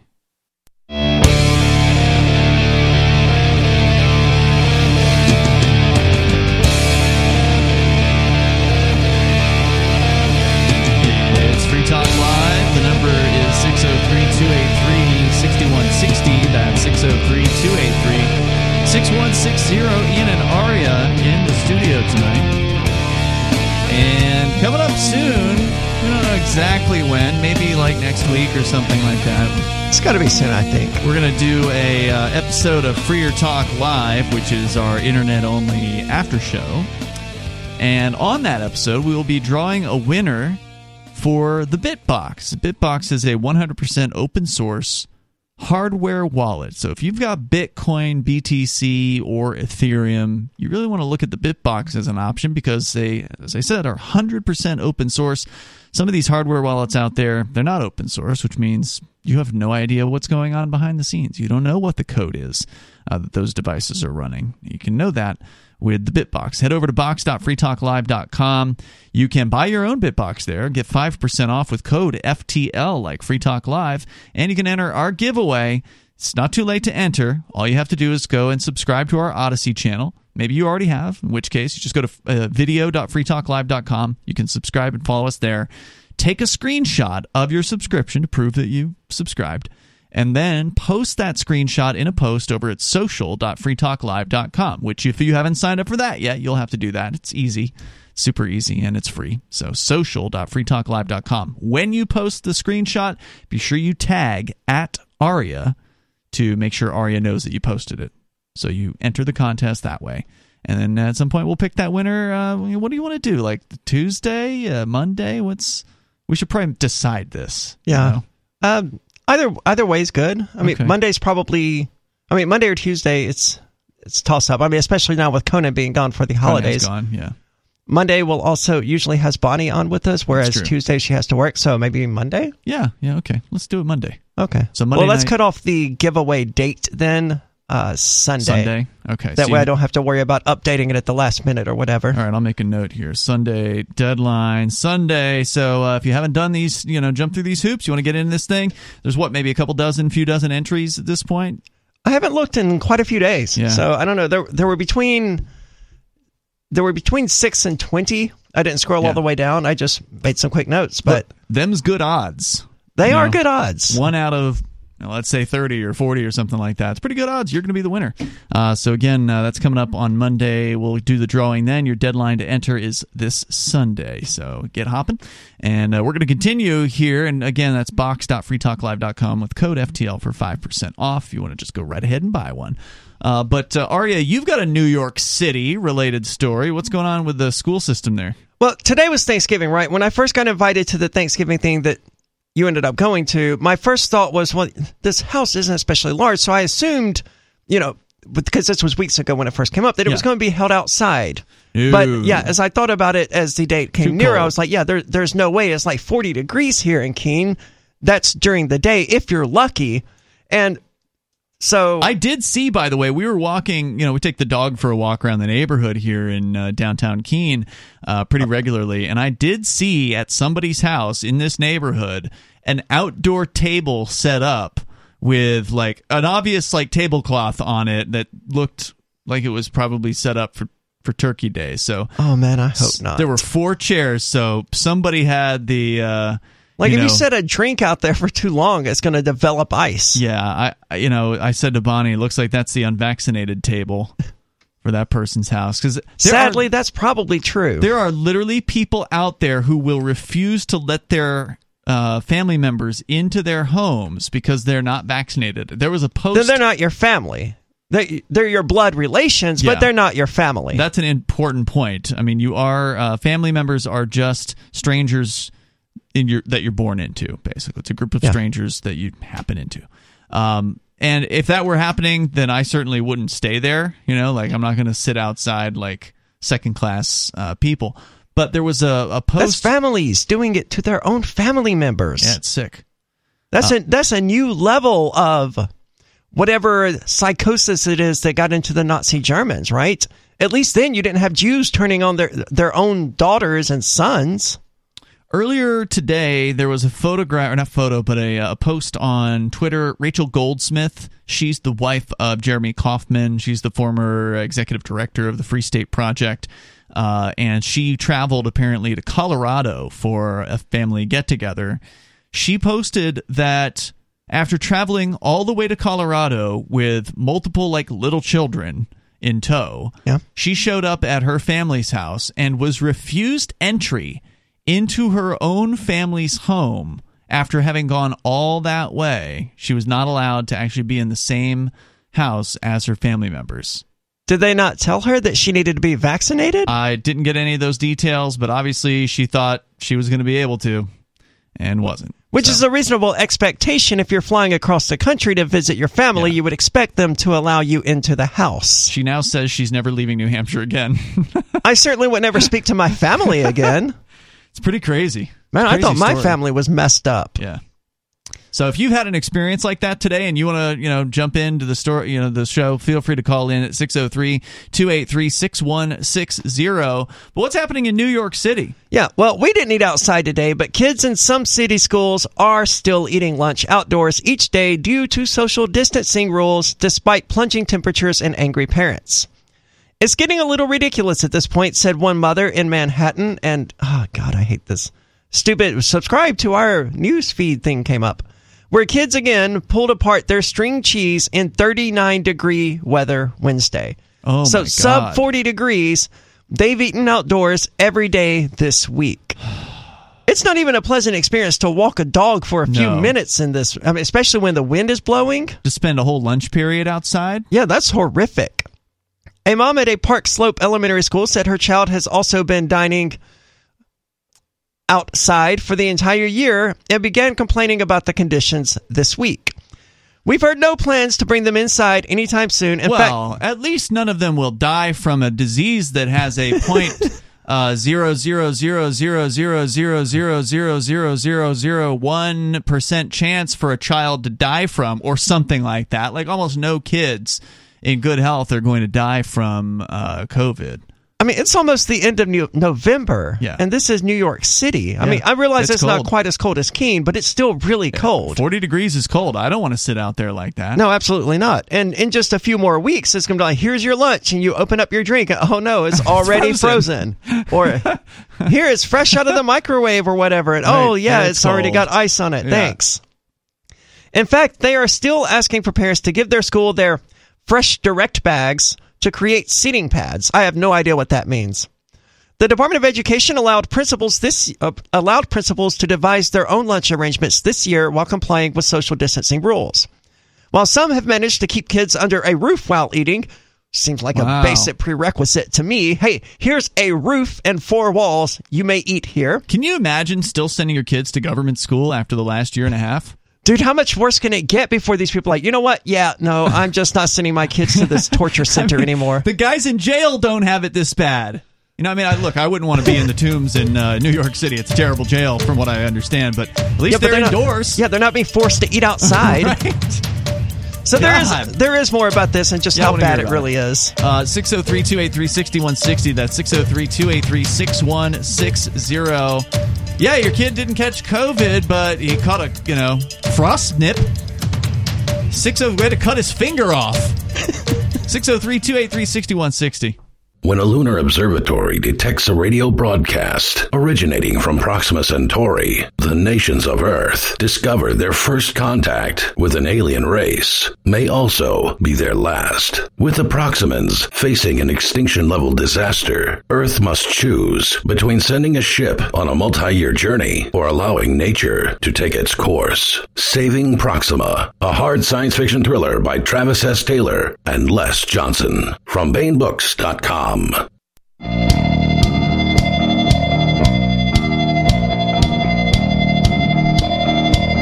Free Talk Live. If you want to join us here, you can. The number is 603 283 6160. That's 603 283 6160. A happy Thanksgiving to you. Honestly, it's one of the better holidays out there. I mean, it encourages people to be grateful. Yeah, there's no stupid consumerism destroying Thanksgiving yet, right? I mean, Christmas is trying hard, but well, I mean, there's still some stupid like Thanksgiving decorations, right? Like you can still get the, like the inflatable turkey out for the front yard. I there's one of those in this neighborhood right now. dude, there are some people in this neighborhood who go all out. There's one house in particular that uh, The that one right here on uh, Castle or whatever. Yeah. Yeah. Yeah. Well, actually, he doesn't. He's not doing. He doesn't do anything for Thanksgiving, but Halloween. He's dude must literally have like two storage units, one for Halloween, one for for Christmas, because ain't no way that he's got that stuff in his basement or in that little garage of his. It's, like, it's a local fireman actually. Uh, I think he works works with like the city of Keene Fire Department, and that dude loads up the yard. I mean, every square foot of that yard has some sort of a Halloween creature. See, I don't do these holiday def- decorations, but if I did, I would do like an epic one, a three part one Mm-hmm. that separated Halloween, Thanksgiving, and Christmas. And you have the Christmas people invading all of the other ones, like Santa with a butcher knife, you know, Oh, slashing turkeys' necks and stuff. That's and, brutal. And you have the skeletons and stuff trying to hold the line and keep that- Christmas from invading everywhere, right? So is that a statement on how Christmas like keeps getting larger? As yeah, and it would also look cool, mm-hmm. and it would make me have to decorate only once to cover all, all three, three holidays. Okay, So, all right. but I'm never going to do That's that not because that- you are. that's Yeah. a lot more work than I want to put into something like that. Yeah, It was like it's that- crazy. The idea is enough for me. If someone out there wants to do it, go for it. But I'm not going to. 603 283 6160. So uh, we can talk more about what's happening in New York City, where students at their government schools are being told you got to sit outside in 40 degree weather, and it ain't getting any warmer. Uh, to eat lunch. We'll talk more about it coming up here. But David is on the line in New Mexico. You're on Free Talk Live. Go ahead, David. Yeah, happy Thanksgiving. They're on their way to kill you. Huh? Who's on their way to kill me? Thanksgiving. Well, your government. They're on their way to kill you. Happy Thanksgiving. Why are they on the way to, to kill us? Well, because they're psychopaths, and they've always been psychopaths, and they're on their way to kill you. They're doing it step by step by step, and they're uh, getting closer and closer. So that that begs the next question: What are you going to do about it? And let me go back to the first one. They're on their way to kill you because uh, well, let me, let me first of all let me see. Let's look at some facts, some historical facts. How many people have governments killed in the course of recorded history? Hundreds of millions. Oh, just in the 20th century alone, it was something like 400 million. If you combine governments fighting each other and governments killing their own citizens, something like 400 million. So they've killed 400 million people, which is more than the population of the United States That's right. by right. almost 100 by almost 100 million people. And they didn't have uh, a, a a worldwide vaccine program in order to do it, did they? No, mm-hmm. they had, They had to do a it- couple of world wars that were kind of worldwide. And other Yeah, how- exterminations man, of people's own what people. A, what, what a what a what a cumbersome way to have to kill people, man. That's a lot of work to have to take knives and and rip out guts and slice throats and then gas people and shoot people and burn people and gas. You know, that- that's just a lot of work. And now, just think how many hundreds of millions or even billions of people your government can kill now that they are injecting people you know they're taking a sharpened metal tube and stick jabbing it into bodies they, they want to jab it into every single body of the 8 billion bodies Yeah, and on some the planet some Earth. government gangs around the planet are now mandating it. Austria with a mandatory jab. Uh, it's pretty. It's getting pretty scary out there. Uh, the Aust- Australian government is forcing people into quarantine camps. So I mean, things Yeah, are definitely so- not getting better as far as that is so concerned. instead of instead instead of being forced to fire 400 million bullets in the back of 400 million heads Mm-hmm. and watch those people fall over and then bury them with a bulldozer or whatever you you know whatever you got at hand um, you know instead of that now they they it's so convenient because we've got these inexpensively manufactured hollow metal tubes that are sharpened razor sharp on one end and, and we have people volunteering to have them jabbed into them and then some unknown fluid uh, that you, you you you don't know what it is. I mean, at least coming out of a gun, you, when it, when what comes out of a gun, we all pretty much know it's a bullet, right? You know what's going to happen. hunk- Yeah, that's true. yeah, I mean, if the Yeah. vaccine, if the, you're referring to the COVID 19 vaccine, if that's an extermination program, then it's a terrible one.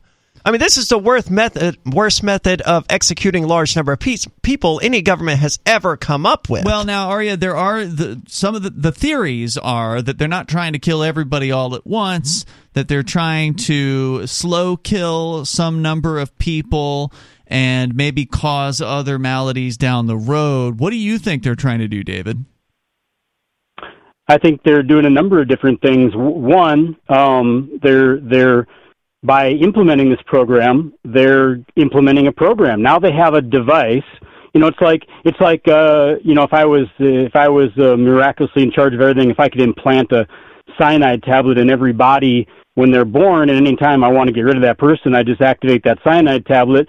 They kind of have the same thing because they have a program where you know, the vast majority of people are, are allowing this uh, tube to be stuck into them uh, and injected with stuff. Uh, you know, theor- theoretically now what once every six months uh, throughout their whole life.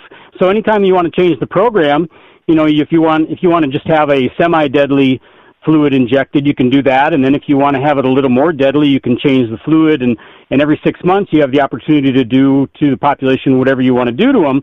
And you're also, the next thing you're doing is you're kind of sorting out who is willing to be injected and who is not. We can sort out friend or foe. You know, it's like fighter jets. They fly around, they got devices on their uh, IFF, identification friend or foe. You can tell which other fighter jets out there are friendly and which ones are hostile if they got, you know, if they identify with the uh, friend or foe device. And so the vaccine injection program kind of does that. It sorts out who is a friendly and who is who's a hostile. And so of the friendlies, you know, you got them on the six month injection program and you can inject them with saline this six months. And then if you decide, you know, if you have your worldwide uh, meetings over in Davos or wherever you have them and you decide that, uh, you know what, last six months we were just injecting these people with uh, something that was relatively harmless. But you know what? I think it's time to kill them all. So this next six months, let's just inject them all of the six billion that are accepting the uh, tattoo. I mean, the, here's uh, I here's mean, the flaw in this, David. That methodology no that you ju- yes there is that methodology that you just described would be the government killing the people that it has classified as friendly and sparing the people it has classified as foes. No, you, so let me tell you what your flaw is. So, um, do you remember a guy named Lenin? Mm-hmm. The Russian Did, did you remember? dictator. Do you remember? A, fr- you remember a phrase uh, how he referred to uh, uh, useful idiots? You remember that? Mm, I've heard that. Okay, and who who were the useful idiots? The obedient. Yeah, the ones that helped him get in power, right? Mm-hmm. The ones that the government would be killing in the program that you're talking about. Right, but after he, so the useful idiots helped him get in power, right? Yeah. Once you're once you're in power, do you need the useful idiots anymore? Well, in, well, yeah. If you're a dictator, no, you wouldn't. Uh, Why and would I- they kill all the useful idiots though and leave the 20% who resist and don't cooperate? That's the Yeah. opposite of what a government wants. It doesn't You're- seem you're likely still- that they still would not- kill you're them still all. not thinking, are you? Are you? No, You're still I, not I, thinking. I don't She's think I'm the one not thinking here, David. It doesn't seem likely that they would, if they are indeed trying to kill off people. It doesn't make sense that they would go ahead and just kill them all. Like, what would the reason be for that? Well, they're they're. Well, you've heard the phrase uh, uh, "useless eaters," right? Yeah. Okay, so let me let me respond to Aria. So tw- you got 20% that are refusing. So now you've identified those as the 20%. Well, if you got 80% that are useful idiots that uh, very likely will follow your order. I mean, after all, they're following your orders to get injected with some unknown fluid. Um, so they probably would follow your orders to point a rifle at somebody and pull the trigger, right? And Except an they're dying 80 because the government injected with stuff that's killing them. Yeah, it, it just doesn't make sense that they would kill off all of their followers. That doesn't that doesn't fly. I can buy the idea that they would do a slow kill on the population, like trying to cull the herd, get rid of Sure. the fattest and the most disease-ridden. But COVID 19 does that, not the vaccine. Well, that is true. COVID nineteen is doing that. Uh, the vaccine, you're right. The vaccine's been co- uh, ostensibly causing like sports stars to just keel over on the uh, you know on the field. I don't know if you've heard about those stories. Oh, yeah. Thank you, David, for the call tonight. If you want to weigh in here with your theories, join us. It's Free Talk Live.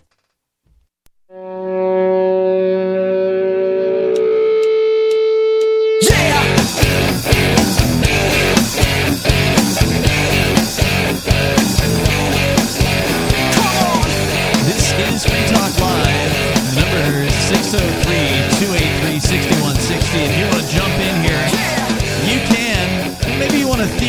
theorize about what this vaccine is really all about. Is it about, you know, legitimate attempt to stop COVID-19 or is it actually some sort of sinister attempt to poison people and to cause other health problems to rise up. There was a doctor, uh, I saw a video of, uh, I think it was in like Iowa, and he's some, I forget the dude's name, I don't, don't remember all the details, but he had some renown apparently. And he had said that what was going on with these vaccines was they were actually reducing the uh, the T cell count.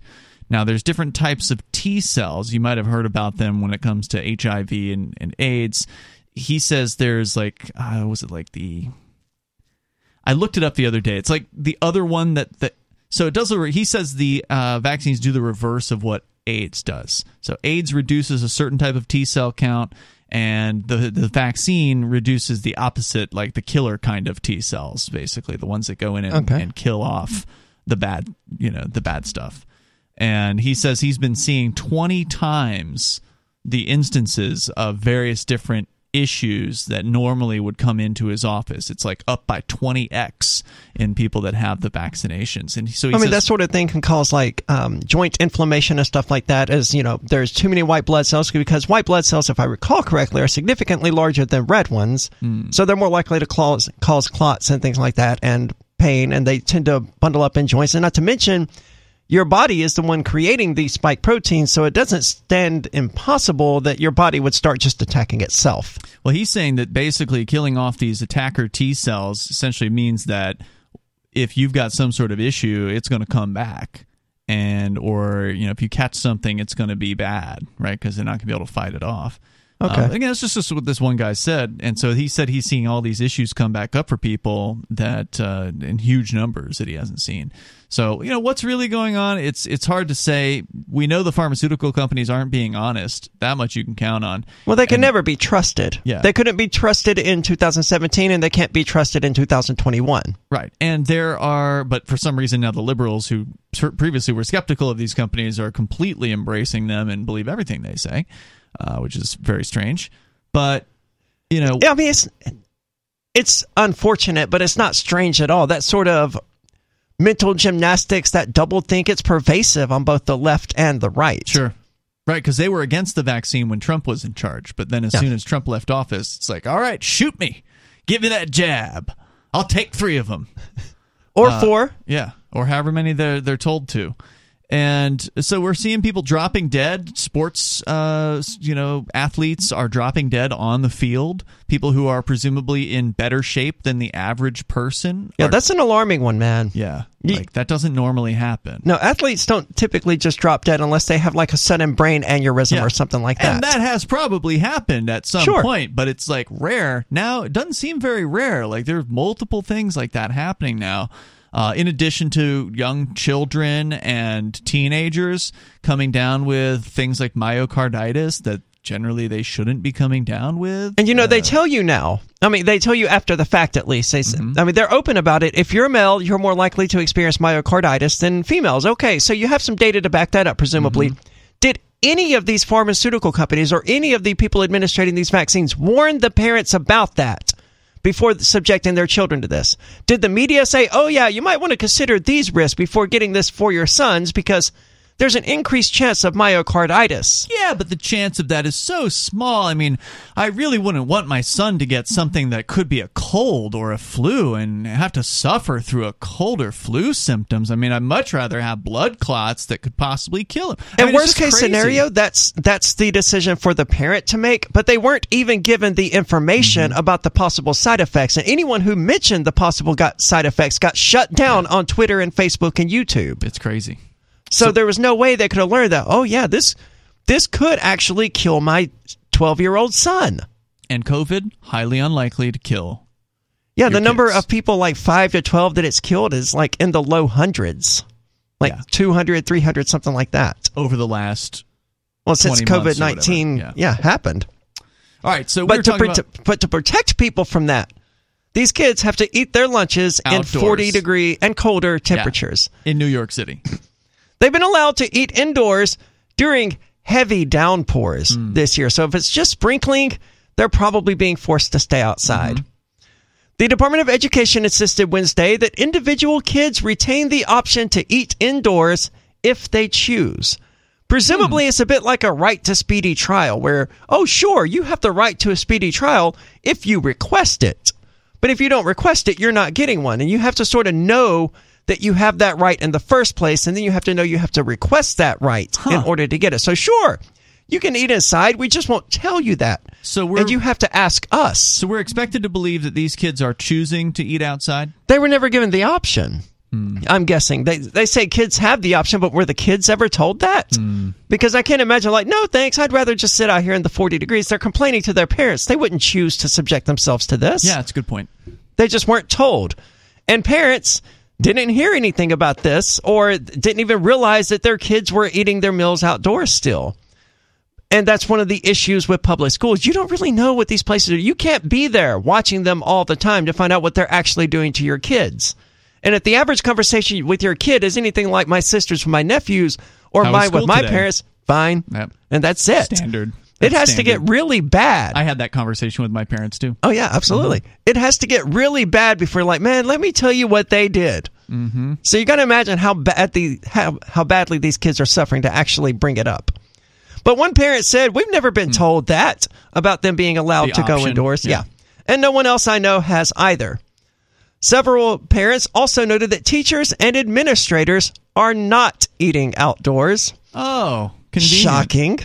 The problem is that there is no hard metric for when the kids can go inside. It's just up to the principal. Whatever they decide goes. Hopefully, hopefully, by the way, we're not out here in February. Right.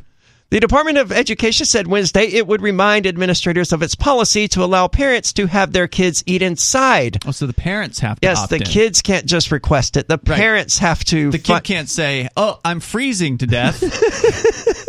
I think I'd prefer to eat inside with the rest of you administrators. Yes, apparently they'd have to call their parent and get their parent to request it from the school. Mm-hmm. Got and it. in order for that chain of events to happen, the the kid would have to know that it's an option or the parent would have to know that it's an option. And that's not happening. Schools and students always have the option to have their meals inside, including if there's inclement weather like rain, high or low temperatures, high winds, and more, said Department of Education spokesperson Katie O'Hanlon. Thanks to our amazing food service workers, schools can quickly pivot. Amazing. Yes, they're clearly doing a good job. Yeah, I mean, ha- have you ever described any lunch ladies as amazing in your entire lu- school lunch eating career? No, I, I never knew it. I mean, they they throw your food on Yeah. the tray, and you move down to the next one who throws your food on the tray. They are by definition unremarkable. You know, There That's were it. some things that schools served back when I was. I mean, we were talking about jail food earlier. Some Right. of the school food that I had was same. pretty good. Yeah, Like the hamburgers they had, they probably weren't real hamburgers, but they. uh, they weren't that good where I went to. oh man, they were where I went to. But eh, Mississippi versus Florida, I guess. I mean, they probably weren't real hamburgers, but we didn't have to eat them outside at the very least. That's it for this article. I wish it had gone into more detail about administrators and teachers eating inside. Well, they're not going to tell you about all the, you know, the fact they get better food or that they're, you know, ordering out McDonald's or something. You know, they they're ordering pizzas from Pizza Hut because they're, you know, the kids aren't around to see it. Well, most So- of the teachers I knew brought their meals from home anyway, Yeah. or at least they did at my school. I can't imagine. I mean, DoorDash is a thing now, so I guess they could just, hey, hmm. bring me some McDonald's. But I mean, I guess kids could do that too, but they just have to eat it outside. Hmm. I doubt they're going to allow kids to have care packages come in from the outside. I wouldn't want to if I if I was running a school. I mean, can you imagine? Just, here's lunchtime. Is sixty thousand DoorDash drivers up here? It's like we need to find this Yeah, particular kid. happen. Yeah, good luck, dude. Hey, I'll tell you what, they're outside somewhere. I'm Right. sure of that. Go find them. It's forty degrees out there, but they're outside. Yeah, so the administration acting like, oh, well, you guys didn't know that your kids could just come inside. Hey, you, you- we uh, didn't we tell you that? Oh, we forgot to send the memo home. Well, sorry about that. What are you going to do? Stop paying? Stop paying your taxes? Yeah, there isn't a lot that they can do. I mean, other than take their kids out of public schools, which seems to me like it would be the ideal solution at this point. Not only like I said, imagine having your kids in government school. I mean, what I are you can't. I- thinking? I, wouldn't even have kids, but if I did, the last place I would send them would be a public school. Yeah. I mean, they put your kids out there in 40 degree weather to eat their That's lunch, and much they, don't care. tell you. That's how much they care about them. Well, It's they don't want them to get COVID. It's ridiculous. uh, if you, yeah, if you care about your kids, get them out of school. Are you hearing my mic cut out? By the way, Yeah, it is cutting out. Wonderful. All right, good thing we're out of time here tonight. See you tomorrow night online. In the meantime, over at freetalklive.com.